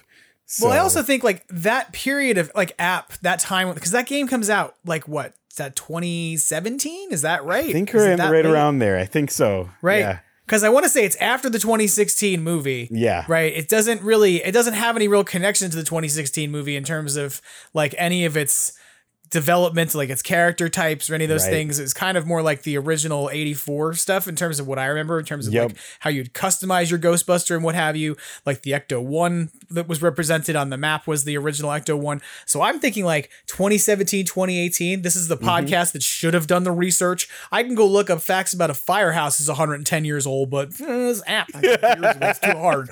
Uh, whatever. Um, you, y'all remember this if you listen to this podcast, and if you don't, you can Google it. Um, but I think about how that app came out when Pokemon Go came out. Um, one of the things that was really challenging to consider is that that's a point still where like we don't have great battery life on uh like video cameras. And so as everybody's using the camera implementation on their different devices, like you run into this issue of non-standard battery life, non-standard camera hardware, non-standard processors that are being utilized. And so I think the deck is already kind of like stacked against some of those games like Mhm. because they have such a deep compatibility issue like you can write code that you're supposed to work on every android phone but there's a difference between the android phone that's running on a qualcomm processor or a snapdragon or a motorola processor or whatever in terms of its speed the amount of ram that's in the device whether or not the camera can adequately focus on things in the distance such that it can like actually do things and this is something that you know, this is not to put down it. Stephen Shea, who's has been on this podcast and was on the first episode, wrote, you know, the, the wrote the story for Ghostbusters Scare, which was the other AR game that came Mhm. out. And even though that game comes out years later, right, like it has its own implementation challenges from device to device. Where even he and I have talked about this, that like neither of us can seem to successfully finish the terror dog level because we don't have enough space in our homes to do so. Like, does that make sense? Like, it's like the layout of the level is such that you need a wide enough space to pull this off. So, and if, and at the same time, it has its own stability issues and RAM issues and all these kinds of things across devices. So, to me, the fact that they even put the stupid thing out and it ran as well as it did was always like, all right, you good job, you achieved something. Yes. because like these are not easy to develop, especially given all of the camera stuff and the need to sort of make the you know I have a stable background that the images get projected on all that stuff. I'm getting Oh, very yeah. technical, but Yeah. yeah. Um so I think it, the deck's kind of already stacked in that kind of context, Mhm. right? So um what would you, what do you think they did well with that app? And I want to ask you this because like I think you know you stuck around with it. It wasn't like something that you were like this is junk. I'm not going to continue. Like you, obviously you had a passion for this thing. You wanted it to succeed. So what did you feel they were doing well that like made it worthwhile? the the the the breadth of characters that they put in the game. It wasn't just oh here's you know Slimer and Stay Puft and Vigo the Carpathian and then a smattering of like random we created these random ghosts or whatever. It was ghosts from all across the board. You had ghosts from the real Ghostbusters, you had ghosts from Ghost Extreme Ghostbusters, uh you had ghosts from like every piece of Ghostbusters uh, lore, including like the comics. Um, and then they also included ghosts from uh, literature and uh, places all around the world that were not introduced into Ghostbusters yet, but they they were like, let's throw them in, like a character called uh, a ghost called Yuki, which is a Japanese ghost. Um, so Yeah. they had lots of uh, ghosts that represented different communities around the world, and hence Ghostbusters World. And I feel like what they did well was they captured the feel of busting ghosts really well. Chasing down ghosts around your own town was awesome. So you're you're you, it felt like you're getting in the ecto and going out to go and bust a ghost. If there was Except a you couldn't. Because if you did that and you were in your car, it would be like you're driving. you're driving, you're driving. Yeah, exactly. you had to park the ecto like they did in the movies. so so you you would park your car and then then you'd go uh, go after this uh, Stay Puft or whatever. And I got to do like a multiplayer bust a few times, um, and it was awesome. And it had like it had a lot of the the feel of just being a real ghostbuster going out into the city and i feel like the look Yeah. was right the sound was right um the character designs were excellent the animations for all the ghosts were outstanding they the they artwork a- was great. oh I thought. gosh. Like I think it was like, and you're right about the number of characters they put in the game that came out of all these different backgrounds. Because, Mhm. and I can't. remember. You may have been the person who told me this. I can't remember who told me this, but when Hasbro put out all the toys for Afterlife, they put out the um what do you call it? They had the ectoplasm lab that we obviously didn't see in the US, but you could get Mhm. overseas. But what we did get was we had those ghost gusher things. yes And they had like the rubber like figure that had the slime inside of it, and then there was it would puke out like a plastic mini ghost figure, like almost like the Kenner ones from when we were kids. yeah And I didn't realize this until I was trying to identify. I made a chart where I was like, oh, like the if it's this color, uh, if it's this, if it's Muncher with this color slime, then what's inside is this figure, right? And like a few of us had figured out the color combinations, and then we made a chart and posted it to like a bunch of Ghostbusters websites and things. This is like pre-extraplasm days. Um, and like seems like so long ago all 13 episodes or whatever like back in my day uh but um when we did this, I was looking at all the different ghosts. And I was like, uh, what are these ghosts? Like, what is this? Like, what is this little dog ghost? And what is this? And I posted it. And somebody was like, oh, that's drool. Yeah. And I was like, what? And they were like, that's drool from the Ghostbusters World game. And I was like, what? And then somebody was like, yeah, actually, it's also from real Ghostbusters. And I was like, what? yeah And then I drool the dog faced goblin yeah Yes, and this literally took me back to your website at the time because I was like, oh, like, oh, like they literally have like the ghosts that are inside these little capsules are making the deep cuts that the Mhm. game made, that GB World, like the GB World game made at the same time. And I thought that was so fascinating that it was like Ghostbusters World died before the new movie came out, but like the strange little pieces, little elements Oh yeah. that they shared with the Hasbro toys kind of lived on that I really enjoyed. And when Oh, I found yeah. that out, it was like, oh, that's a fun piece of stupid trivia. Oh like well, it. yeah. I mean, that's like the Bug Eye Ghost. It was the toy. Yeah. It shows up in a couple episodes of the real Ghostbusters very briefly, and then it's in Ghostbusters World, and then it's in Ghostbusters Afterlife. Right. Like And- and to me like it's one of those things where that game shares this like um interstitial DNA that like takes the cartoon universe that we love and the comic book universe that we love and brought it into like this shared canon sense but it happened like before we had a movie or anything Yeah. right and of course none of it's canon because it's a video game except of course ghostbusters the video game is canon and ghostbusters 2 is not because ryan dole says so Mhm. um, but that's something i'll have to i, I want to see how long i continue this to see if i can get ryan dole to come on the podcast and address this rumor uh, anyway i digress uh, but i literally think like i really think that one of the things that that game did that you're right about is that it made these pulls into the lore right? Mhm. like of ghostbusters and worked with them and like made stuff out of it. And it was like the kind of thing where you felt almost like um you were playing of an animated version of ghostbusting you know like it was like and they did that so well. That's Mhm. i think why it was such a thing that i even though when i some of the gameplay i was like uh I would stick around because I wanted to see the next ghosts. Like I wanted to see what I was going to unlock if I got deeper levels or like what kinds of characters. And then I would get really bummed out about grinding on the same ghost over and over and over and over and over again. But like but it was so cool the first time Mhm. that like you had a ghost pop up and you're like, oh, this one's totally different, and how I have to like the pattern of playing against it is different, and I have to do th- so. I think they did all of that. Like I think you're right so well, Yeah. right? That like the dives into the lore and the sort of Jack in the Box surprise of like each time it opened, it was like you spawned, like your game spawned, and then it was like poof, a cloud of smoke would open, and now here's the ghost you're fighting this time, Mhm. and you didn't know what it was gonna be every time. Like exactly exactly Yeah. and, and there were there were several there were several gameplay elements that were really fun like using the the ecto goggles to cause six up to 16 ghosts to appear over the course over a course of a half hour i think it was and uh i mean it was basically like the um incenses in pokemon go it would attract that attracts Yeah. pokemon to you this would attract ghosts to you and like I remember testing it out in different locations to see if different ghosts would appear based on where I was located in the world.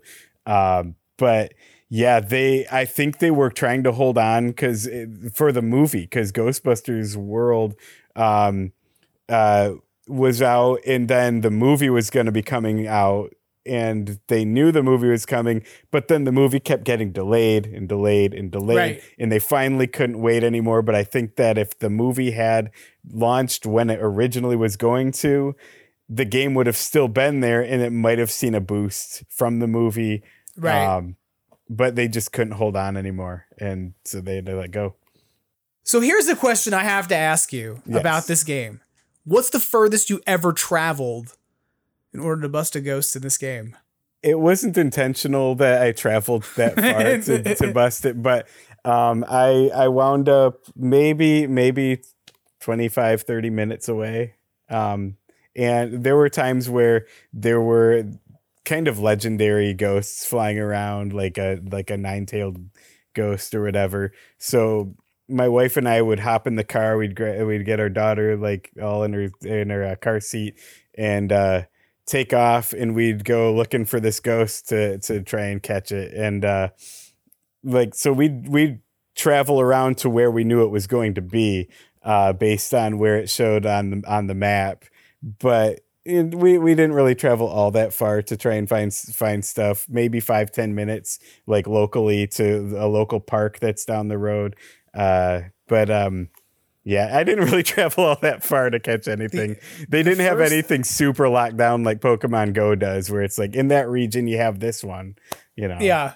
The first and only time that I ever battled the Stay Puft Marshmallow Man, uh, I I drove I didn't drive, I walked like four miles. I was like trying to get over an injury.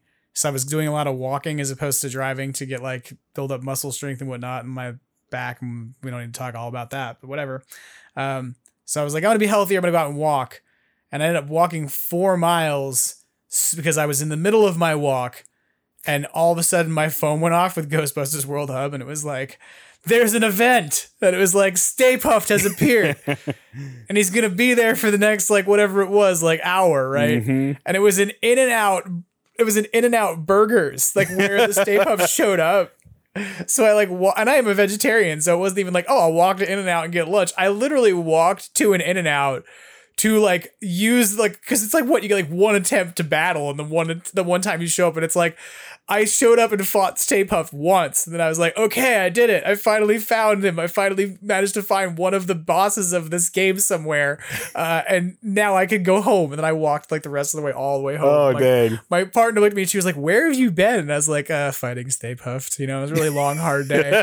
That's why I'm so sweaty you know? I had to go out and battle against the giant marshmallow kaiju. It was just a lot to take care of so. He had to climb up a lot of sta- flights of stairs to get there. yeah exactly. So um but yeah so i i think it's cool that that's how you got like that you kind of saw this property and you saw something that like you know you, it was very cool. You you loved what was going on with it. And you said how can i try and support it make it go? And Yeah. it's always kind of a bummer like when those things don't stick around Right. you know? But like i love how you're pivoting with it at this point. Like that you're like i'm now i'll try and be the a hub for game info Yeah. um, and that kind of transitions us a bit to like the latest thing you and I have been talking about a bit, Mhm. which is Ghostbusters Spirits Unleashed. Yes. So, um, what's your take? Because I I've been a huge fan, and I will admit to being a level 100 player who maxed out maxed out his XP and has spent too much time in this game.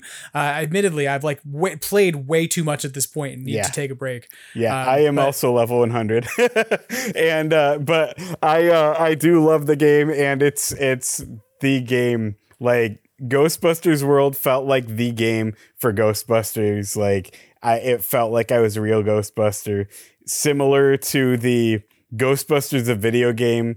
Specifically on the Wii made me feel like a real Ghostbuster because of the motion controls. Yeah. uh, but um, but the that game and then this game uh uh spirits unleashed definitely makes you feel like i'm i'm real real ghostbuster the way it feels is amazing and I, I like just to really quickly swing back to ghostbusters world and now this game has done the same thing theming for the holiday seasons uh Yeah. ghostbusters world did a uh christmas theme one year That's true. I, for, I forgot about that. They would do all Yeah. that deep theming. You're right. they um the, uh, the unfortunate side is you didn't get to keep the ghosts you caught with that theme Right. they were just whatever but um that was a downside of that they should have allowed you to keep it but then this game spirits unleashed they also had temporary costuming and decorations for halloween and stuff Right. i'm hoping that we get we get santa claus hats for ghostbusters 2 reference for christmas Sure.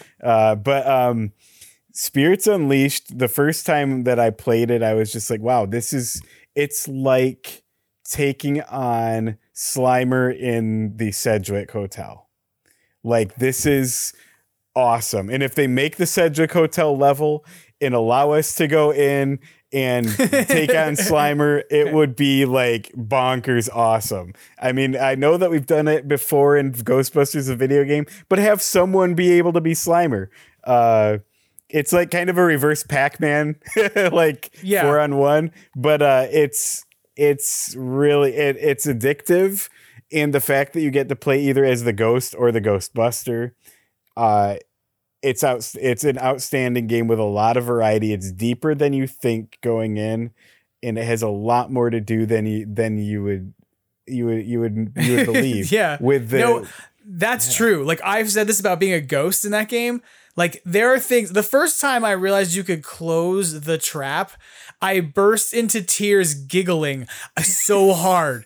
I did it. I closed the trap, and I was like, "Oh my god! I just closed the trap!" And then like I ran away from them, and I was just laughing in my office, cackling at my screen because I was like the fact that somebody thought about all the dumb things the ghost could do, like let alone all the things a Ghostbuster can do, like all the dumb stuff a ghost could do, like Mhm. oh, I have. I Oh, will. yeah. I'm not telling. I'm not telling these secrets on the air. But when when we get off air, you and I, I have to tell you some of my.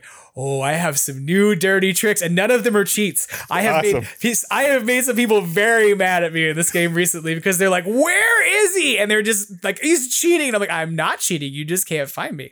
Um, so I, Yes. like, you just suck. Um, but yeah, I have some. I have some new tricks that I've been having some fun with.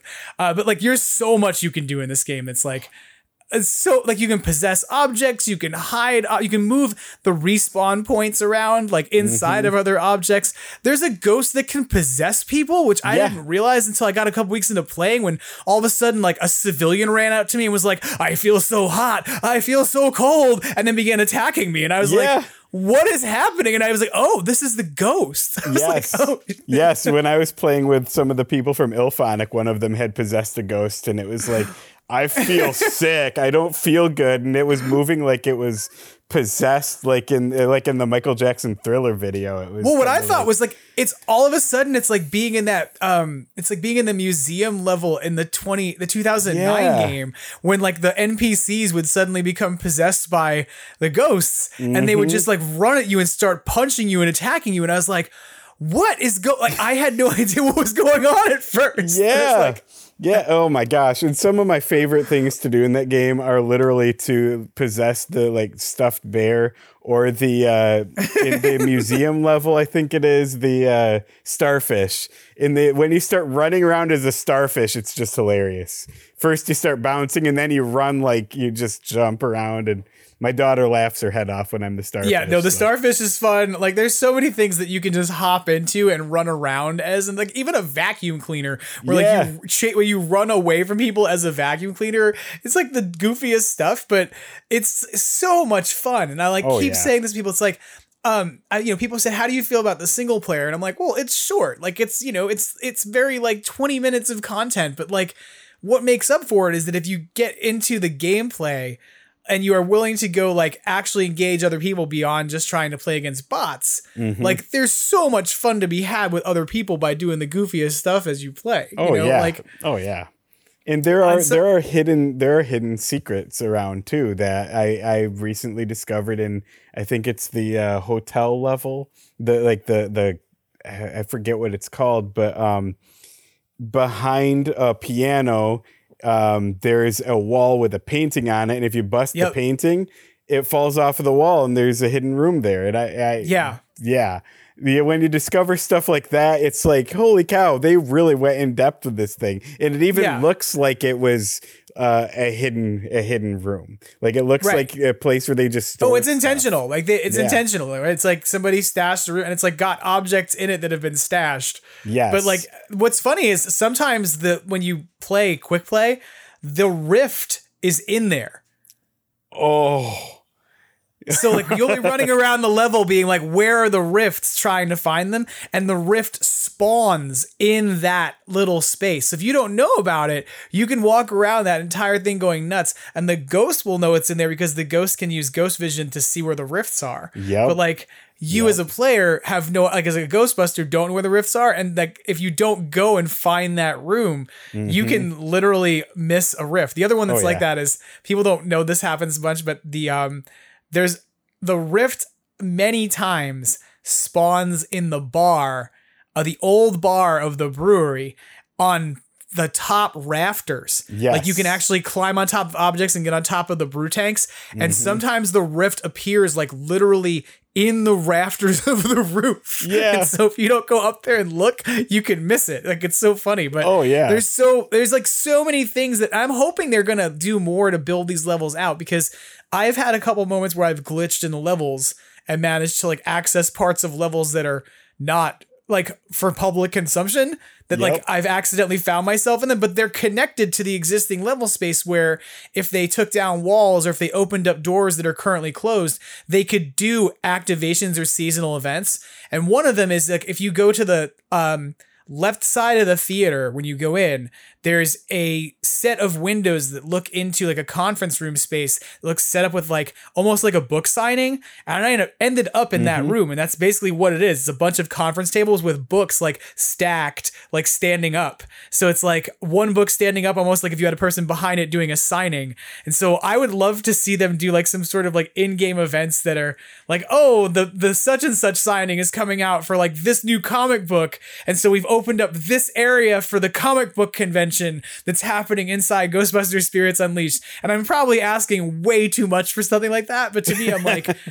that's the totally thing I would do as like a real world activation is like open up sections of levels Mhm. to go alongside with like partnered branded products that you know are coming out, which keeps Mhm. the game relevant in the universe, right? Yep. Like over the next year as the new movie comes out and whatnot. Yep. So I don't know if anybody's listening out there right now, you know, go for a Ghost Corps, but you know, I have ideas. You can steal them or Oh, yeah. you can pay me to help you make them. I'm kidding, but um, I make this podcast for free. But uh, you know, but I'm kidding. But like I, but but seriously, I would love to see them do more with like building out the stuff you can do because it's like you can do a ton of stuff, but like now give me more story. Like that's what I exactly is- more story Yeah. more story uh, they are going to be releasing more levels um, and more uh, more outfit pieces i know and more Yeah. ghosts are coming i've heard well, there's a Um, dev stream that happened today as well. And the dev stream, they announced some of the things that are coming immediately. And some of those things are that they're finally going to give us the ability to do keyboard binding so that you can change your controls if you're on PC in terms of like which keys you're using, which is nice. mhm. Um, and they're going to institute what they're calling a tenure system. So if you've made it to level 100, you'll be able to keep all your unlockables in terms of your clothes and what have you. Mhm. But you'll be able to go to a filing cabinet upstairs in the firehouse and join the tenure program. And when you do, it resets your level back to zero, but gives you a little badge that says that you're now a tenured Ghostbuster. And you can work your way back to 100 and unlock all the stuff again, uh, which I'm not sure how I feel about yet as a incentive to keep playing is not like, hey, do it all again now. And now you have a magic badge that says that you're good because right I mean, what tells me I'm good is how quick I put your ass in a trap. Uh, but I don't, I don't need no badges. We don't need no sneaking badges. Uh, we need to put people in traps. But um, that's what Right. tells you. It's my stats. How quick can I lock you up? Mhm. Um, yeah, or how much slime can I leave on you? That sounded really bad. Don't take that out of context. Somebody's like, now we're gonna start a lawsuit. Uh, I, I've I've uh, I've had some amazing experiences in that game too as a Ghostbuster, where literally there was a guy that was streaming in the UK when I was playing, and he was kind of talking big talk, and I went up behind him and I tossed my trap out, and without even busting him, my trap just snatched him up. that's one of the, some of the funniest moments, right? Where it's like where you somebody's like comes to taunt you, but the trap is like next to you, and they accidentally hop in the trap, and everybody just laughs, right? Because it's like. And I don't know who this player is. I'm gonna shout out this person. And I have no idea this person is. This is a random person on the internet, but there is a player whose name is Willie Mills.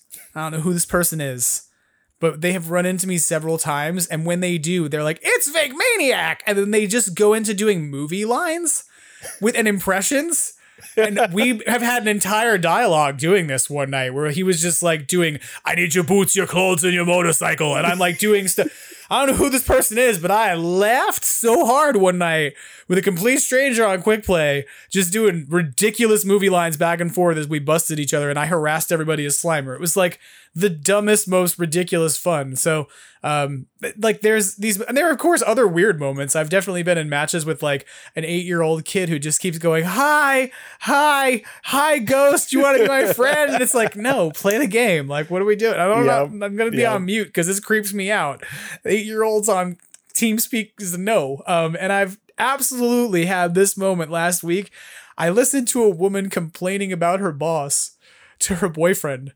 people on people who are playing this game who are not like deeply into TeamSpeak and don't normally play games on TeamSpeak, they are playing this game and not realizing they have hot mics. Yep. So like I'm sitting in a game and this woman's like, yeah, and then she said this, and I'm just so tired of I'm not going to work.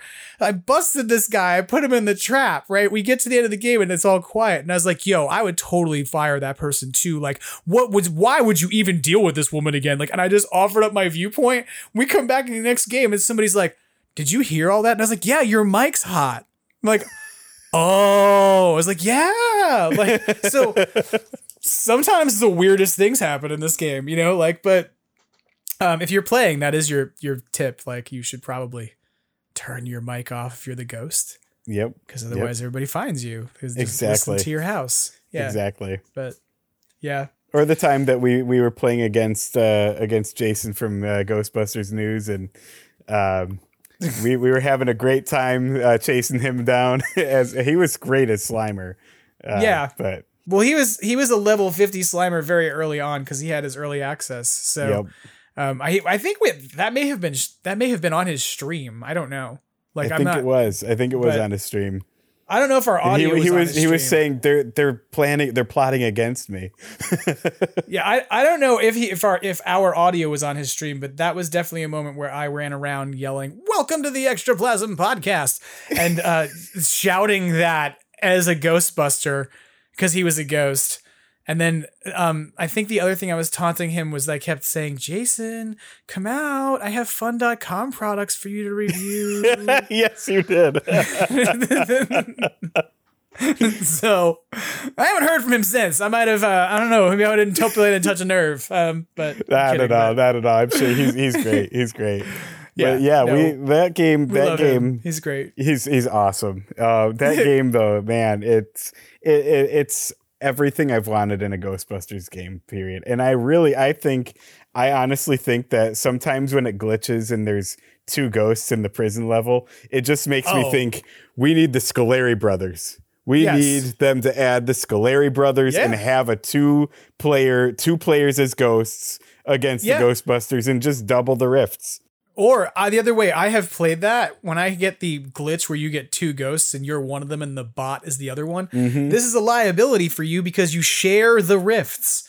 So if the other ghost, the bot, gets busted easily, your chances are getting snapped up too. Yeah. So in those moments, I go find him. I'm like, I'm gonna go find the other ghost, and I keep, I protect him. He becomes my mobile rift that I have to keep alive, right? That like because if they oh. catch him, they're catching us both. So my way of playing when I get the double ghost ver- game is I go just I, I wherever he goes, I go, and that's my job is basically to become like his bodyguard and to keep him alive. So I have to keep the Ghostbusters awesome. distracted. And that's a way to play that game though, is like you could have two ghosts. And in this version of the version of the gameplay, the ghost doesn't have just like three rifts to protect, but actually mm-hmm. has like a mobile ghost they have to keep like a bodyguard, right? Like yeah. to that. So there's like so many ways that I feel like IllFonic could take the existing engine you know, and mm-hmm. like tweak it and do things to give us different missions or different objectives, like in a way where it's like, oh, there's like one method which is bust the ghost and get these three rifts or bust the ghost four times. Like you can develop a capture the flag kind of mentality for it. Like, yep. I mean, I'm not I don't work for IllFonic, but I think it would be cool if there was a version where they did uh like some sort of take on like the terror dog trying to come and get the trap back right? right? Like that the ghosts already like the Ghostbusters already have a ghost in the trap, so the ghost's job is to come and get back the their objective and take it back to their base the same way that you see happen at the beginning of afterlife mm-hmm. when it's like Mm-hmm. why is the terror dog coming to egon's house because it's chasing the ghost that's in the trap that it's trying to get back yeah. right so it's like i think there's so many cool ways to take these as the engine and just kind of rewrite how they script the events that go on exactly and do different stuff with it. So hopefully they'll do that. But there are a lot of bug fixes coming. This tenure system's coming. That's cool. Um, I'm excited about, you know, I'm excited about the bug fixes. They definitely confirmed they know about the blue buckets. If you're a player out there who's hopped into a blue bucket in the uh, in the uh, brewery and found mm-hmm. yourself uncatchable, your days are numbered. Yeah. Because um, you can't keep doing that. You know, you're gonna get bustable. But yeah, but like it's funny, even when it glitches, you're right. Like, cause even like I've had a lot of fun with I have gotten caught in the blue bucket, right? Ooh. Like I get stuck in it and you can't possess anything. you can't do anything. The only thing you can do as a ghost at that point is pick up the trap, close the trap, or see the rifts. Mhm. So at that point, I literally just get on TeamSpeak and I'm like, Welcome to Ghostbusters Training Academy. I'm going to tell you where each of the rifts are, and you're going to get to tether me a lot, and you're going to get lots of XP. And it's just so it's like I've used those moments as a level 100 player to be like, Let's deal with the frustration here by coming on TeamSpeak and saying, I am now uncatchable. But let's make this good for you. Like, cause I can't, yeah, I'm, I'm already going to win this dumb match.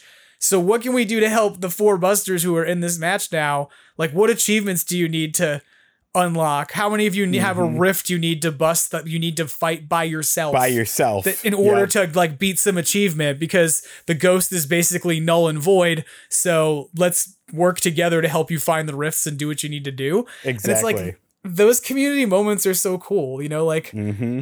I watched a level 100 player the other day do that where it was like a guy got so frustrated. He was like level 15 and he was like, This sucks. There's like three level 100 players in here. How am I supposed to do anything? And one guy was like, Yo, all right, listen, everybody back off. We're going to teach some school. like, literally.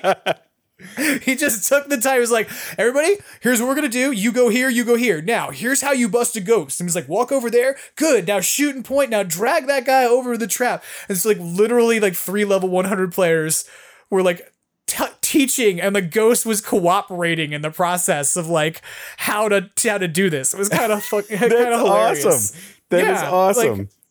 so like that's the moments where I'm like, I want to see more of that. And so some of that is like the guys in the Ghostbusters Spirits Unleashed League who are trying to get the game want the game to succeed, much like you want a world hub the world to succeed, right? Like and so I've been I've been shouting them out each week because I know that that's a group of like some of those guys are people who are gamers who do streaming and they're like, cool, this is a new title for me to play and that's great and I can stream it and put it on my Twitch channel and whatever. But some of those guys are like deeply committed and are like want the IP to Yeah. succeed. You know, and like are like really want this. They're like some of them are people who were playing the Ghostbusters campaigns and things in Fortnite and repping Ghostbusters in other games where they could with skins, and now they're like, dude, we have our own house, like make it good. Exactly. You know, so it's just like so I'm really not to be like, hey, we turned this entire conversation into Ghostbusters Spirits Unleashed chat. Right. Like I'm excited about it. Oh yeah, I think you have been too. So Oh yeah. Well, and the cool thing is, is I told I told my buddy this who he- we he every so often he would ask me, so has Ghostbusters the video game remastered gotten its multiplayer yet? And I've I told him after I played this game for the first time, this is the multiplayer that we didn't know we needed for Yeah. Ghostbusters a video game remastered. Like they didn't ever do that because that that's a long story, but it was a different studio that made the original Right. multiplayer. So this game took took the multiplayer of Ghostbusters a video game, turned it on its head and said, "We're doing something different with it."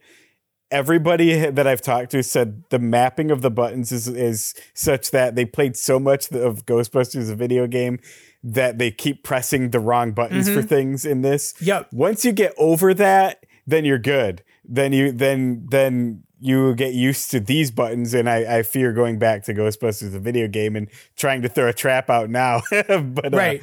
but uh, it is everything and more. Uh, I, and I know I'm sure they're going to keep expanding this game with more stuff. I'm sure they're going to have uh, a Christmas event uh, coming up. I'm like, I, I, it's all but guaranteed based on the fact that they just did a Halloween one. Uh, but they um, they have captured the feel of doing the Slimer bust in the original movie. And I always wondered, like with Ghostbusters, a video game multiplayer, it was like you against like hundreds of ghosts, and there were all these things flying around. And how Right. could they capture the the team going against Slimer in the first movie? And they've done it. Right. And that's what's interesting is it's like when you play against the bot ghosts, I feel like they jump into the trap too easily. Yeah. But like when you play against even like a player who's like beginning, like level 10, and they're hammering away on the break tether button, it's hard for like sometimes to get Yeah. to alone solo trap that bu- that ghost. You Mm-hmm. need that teamwork. And I think that's part of like I want to see this I want to see it become more successful as a community game because I feel like the team speak element is what makes the game thrive and where it works best. Like when you are communicating and you have busters who are working together to try and put the ghost into one trap, Mm-hmm. the game is like at its best and its most enjoyable. When it's like four complete strangers who don't have their mics on and aren't using like the uh, marking feature, and it's just like everyone is running around chasing the ghost, everyone is throwing out their own trap, everyone is trying to solo trap at the same time, the game doesn't work as well. And that's Right. like what, but that's a fundamental difference from say the old game because it was designed as a solo experience first with a multiplayer add-on. Mm-hmm. So like the simplest things like that I feel like are so tricky for players coming from the two games is like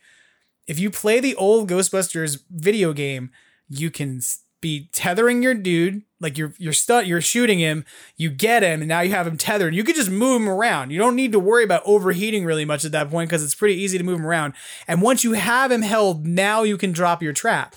But Right. because in the magic of that game, you can both fire a neutrona wand and unclip a trap and throw it on the ground and stomp on the pedal all at the same time, right? Like, whereas IllFonic's version of the game is like, no, no, no, no, no, no, no. You couldn't do that all at the same time. So you have to momentarily stop firing to drop your trap, mm-hmm. right? So it changes the dynamic of solo busting because for you to successfully solo bust, you basically have to stun, drop a trap, open it, and then fire and and like tether really quick in order to get the job done, right? And it's Yes. like so it does make it much more like that sort of bust of Slimer because it's like inherently you need to work as a team if you're going to get this done efficiently. Otherwise, you're probably going to have a lot of frustration or destroy a lot of shit. Right? Yes, like it's- exactly, Yeah. exactly. It- it- it's just it's un, it's unending stuff that you can do. I- I- it's amazing. Um, and the levels that they have in the game so far seem to all be inspired by other like, things from the Ghostbusters universe. Obviously, like the jail, the the hotel. Like various various places that we've been in the Ghostbusters universe, but none of Yeah. them are locations that that are from anything yet. But I would love to see them explore levels that are based on things in both uh, uh, like all the movies and in uh, the cartoons. It would be really Yeah. great to go to Mrs. Robinson. I think it's Mrs. Robinson's neighborhood where she's got this house that's all haunted. Mm-hmm. Um, and go to her house and have her house be a location that Right. that is is completely haunt like hauntable by the ghost or whatever. Um, but have then have other ghosts from the real Ghostbusters show up.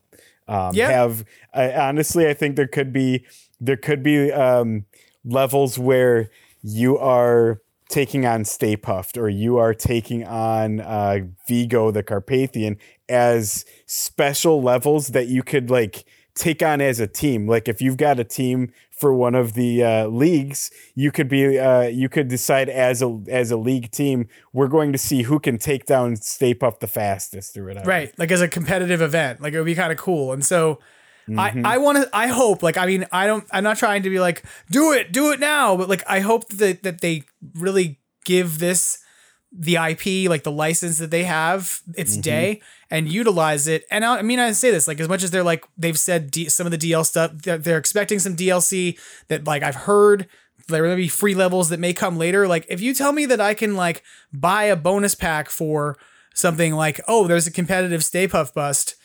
like I would do that, right? That's something Yeah. where I'm like, okay, cool. I had my entry point where I paid for the game at first, or in my case, I got a review code. Uh, but you know, like fine. But like I would, I was signed up to pay for it. You know, so well, I, I still I still got I still got my physical copy in the mail like a few weeks ago, so I'm good. yeah. I well, what platforms are you playing on? I'm playing it on the Xbox uh, Series Okay. X, and I've also got it on the PC because of the codes that I got. Gotcha. Yeah. So I am I am hard purely on the PC. So um like with that and that's been kind of interesting too is to sort of see the different gaming experience of people on different platforms because I think that some PlayStation folks have talked about audio glitches that they're experiencing that I think not everybody is experiencing. But um I don't know. So well, and then there's the whole audio based on you, where you are in the level too. As a Right. Ghostbuster, you like you sound farther away. proximity chat. Proximity chat. Yep. Yeah.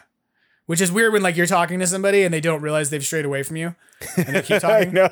I and know. then like you can't hear them anymore and they're like they walk too far away and they have no idea and you can't tell them because they got too far away to tell them back so Exactly. like some guy and I was talking to the other day and he's like telling me a story in the middle of us having a match against the bot ghost and I'm like can't hear this guy anymore. Where he went. This is and you're like, yep, uh huh. Been You're there, busting a dude. rift somewhere now. Yep. Enjoy busting your rift alone, but um, yeah. Well, I was excited to talk. I was excited. I'm very excited about the game. I'm excited to play more of it and see where it goes.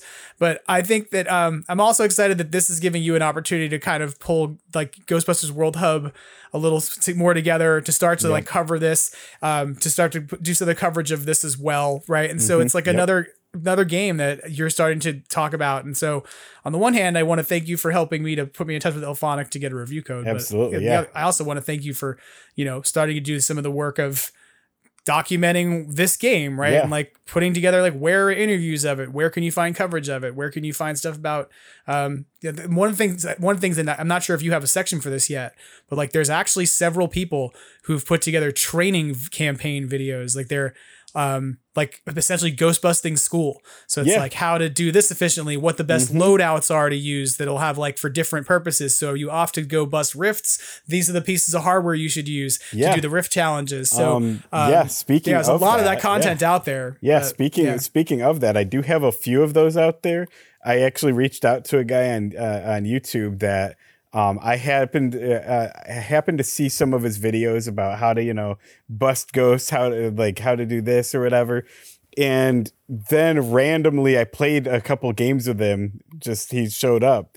Uh, his his YouTube handle is Sig So Wavy, and so I Oh, was yeah. like, well, that's interesting." So um, so I I checked out his like I watched his videos. I was like, "All right, these are good."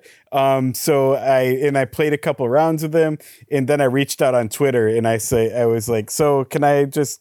let post some of your videos on my site. He's like, absolutely. So I have some of those, and I just saw today like the uh, the uh, the YouTube engine is finding me with all kinds Yeah. of other videos now. So Yep. I'm going to be reaching out to more more creators because even if I don't have time with a six year old, you know, a family.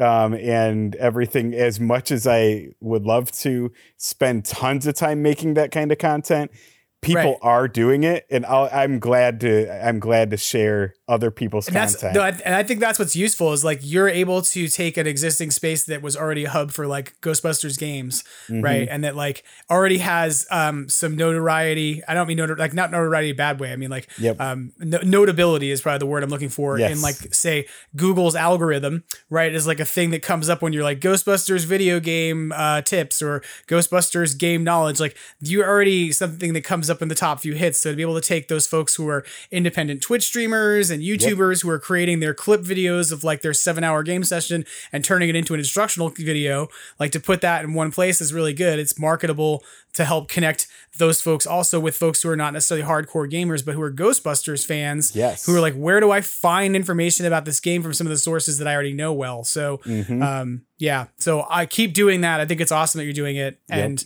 we should, I think, I'm not like, I'm not ready to throw it together right now, but what we should do, uh, we should cross promote and do uh, a game night where we like Ooh, yeah. run one of the, like use the party code system on Mhm. IllFonic because there's now on the last update they gave us, they gave us this party code thing where we can be like, this is the code, come. Uh, I think it would be cool for us to do like a like rotating game night or tournament that brought in different fo- folks and have some fun with it. That'd So- be awesome. Yeah, let's do it. Yeah. So cool. Well, I appreciate you coming on and thanks for coming on, Paul. It was good to have you here. Before you head out, um, is there anything else you wanted to plug? Oh man, I don't know if there's anything else I I do want to plug. Actually, to be honest, uh, yeah. Um, check out Firehouse in theater. Ghostbusters is a great thing everyone should try. Everyone I should like try it. it. Yeah. I liked it so right. much I bought the company. Well, But, uh, yeah, there you go. Well, I will say this: people should follow you at GB World Hub, right? At Luminous Yes. Spectre. Uh, that's where to find you. Uh, they can find you on Instagram. They can find you on Twitter, as long as it hasn't imploded in the time it took us to record this podcast. Yep, yep. Um, I have yeah. a Facebook page. You can easily find me there. You can find me on Instagram at Ghostbusters World Hub, um, and uh, I'm pretty much on ev- uh, almost every social media platform. I might have an, a presence on it, but most most of them, GB World Ghostbusters World Hub. I definitely have a Facebook, a Twitter, and Instagram. Um, those are the ones uh, that I mostly use. And I do have a YouTube channel that I don't really post much to, but I've got one. Uh, and it's got lots of if you eh, are curious about ghostbusters world i have tons of content from that Yeah. game that i just like you there. probably have the the greatest archive of content of what that game looked like honestly of anybody because you had so much that you shot like so I much you captured so and I I, yeah. I knew it when I knew the game was going down. I captured video of every ghost doing like funny things. So go stuff. check that out if you've never seen it. And I say that too because like it's hard to capture that thing because it was a mobile game. Yes. Like even like there's very difficult to find coverage of like the stuff from Ghostbusters Scare for the same reason. So Mhm. um, if you've never seen like some of the ghosts, like there's some ghosts you just may never have seen that game because you maybe like gave up after you know four hours of gameplay. There was a lot, um, and it's worth going and taking a look at. So Yeah. yeah, cool. Well, so thanks if you for want coming on, to, yeah, no problem. If you want to cut that down a bit, I'm, I mean, I'm totally cool with that. No, But, uh, I'm gonna. Now you asked me to cut something down, I'm not going to. I'm going to leave your request to cut things down in this podcast and make everyone listen to the length of everything. That's my plan. fantastic. All right. This is not professional. What are you talking about? Thank you for coming on. yeah, no problem. We'll hope, hope to have you back soon. Absolutely. All right. Take care. Thanks. You too.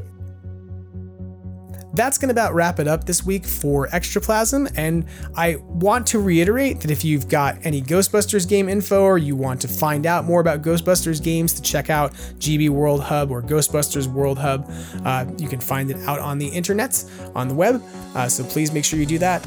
And again, thank you for listening to the podcast. I'm very grateful and very gracious uh, that you guys tu- you tune in every week and check it out. Um, if you want to leave a positive review for the podcast anywhere, feel free to do that. It certainly helps to connect us with other folks love to talk about Ghostbusters and hear about it. Uh, and if you have anything you want to share or contribute, by all means, you know you can reach out and hit me at Extraplasm on Instagram or on Twitter for now until it burns to the ground, potentially. um, or you can reach me at gmail at extraplasmpodcast at gmail.com. With all that in mind, I hope you have an outstanding holiday if you're listening to this during the holiday week. And as Ernie Hudson would say, Try to have fun and always keep on busting. Take care.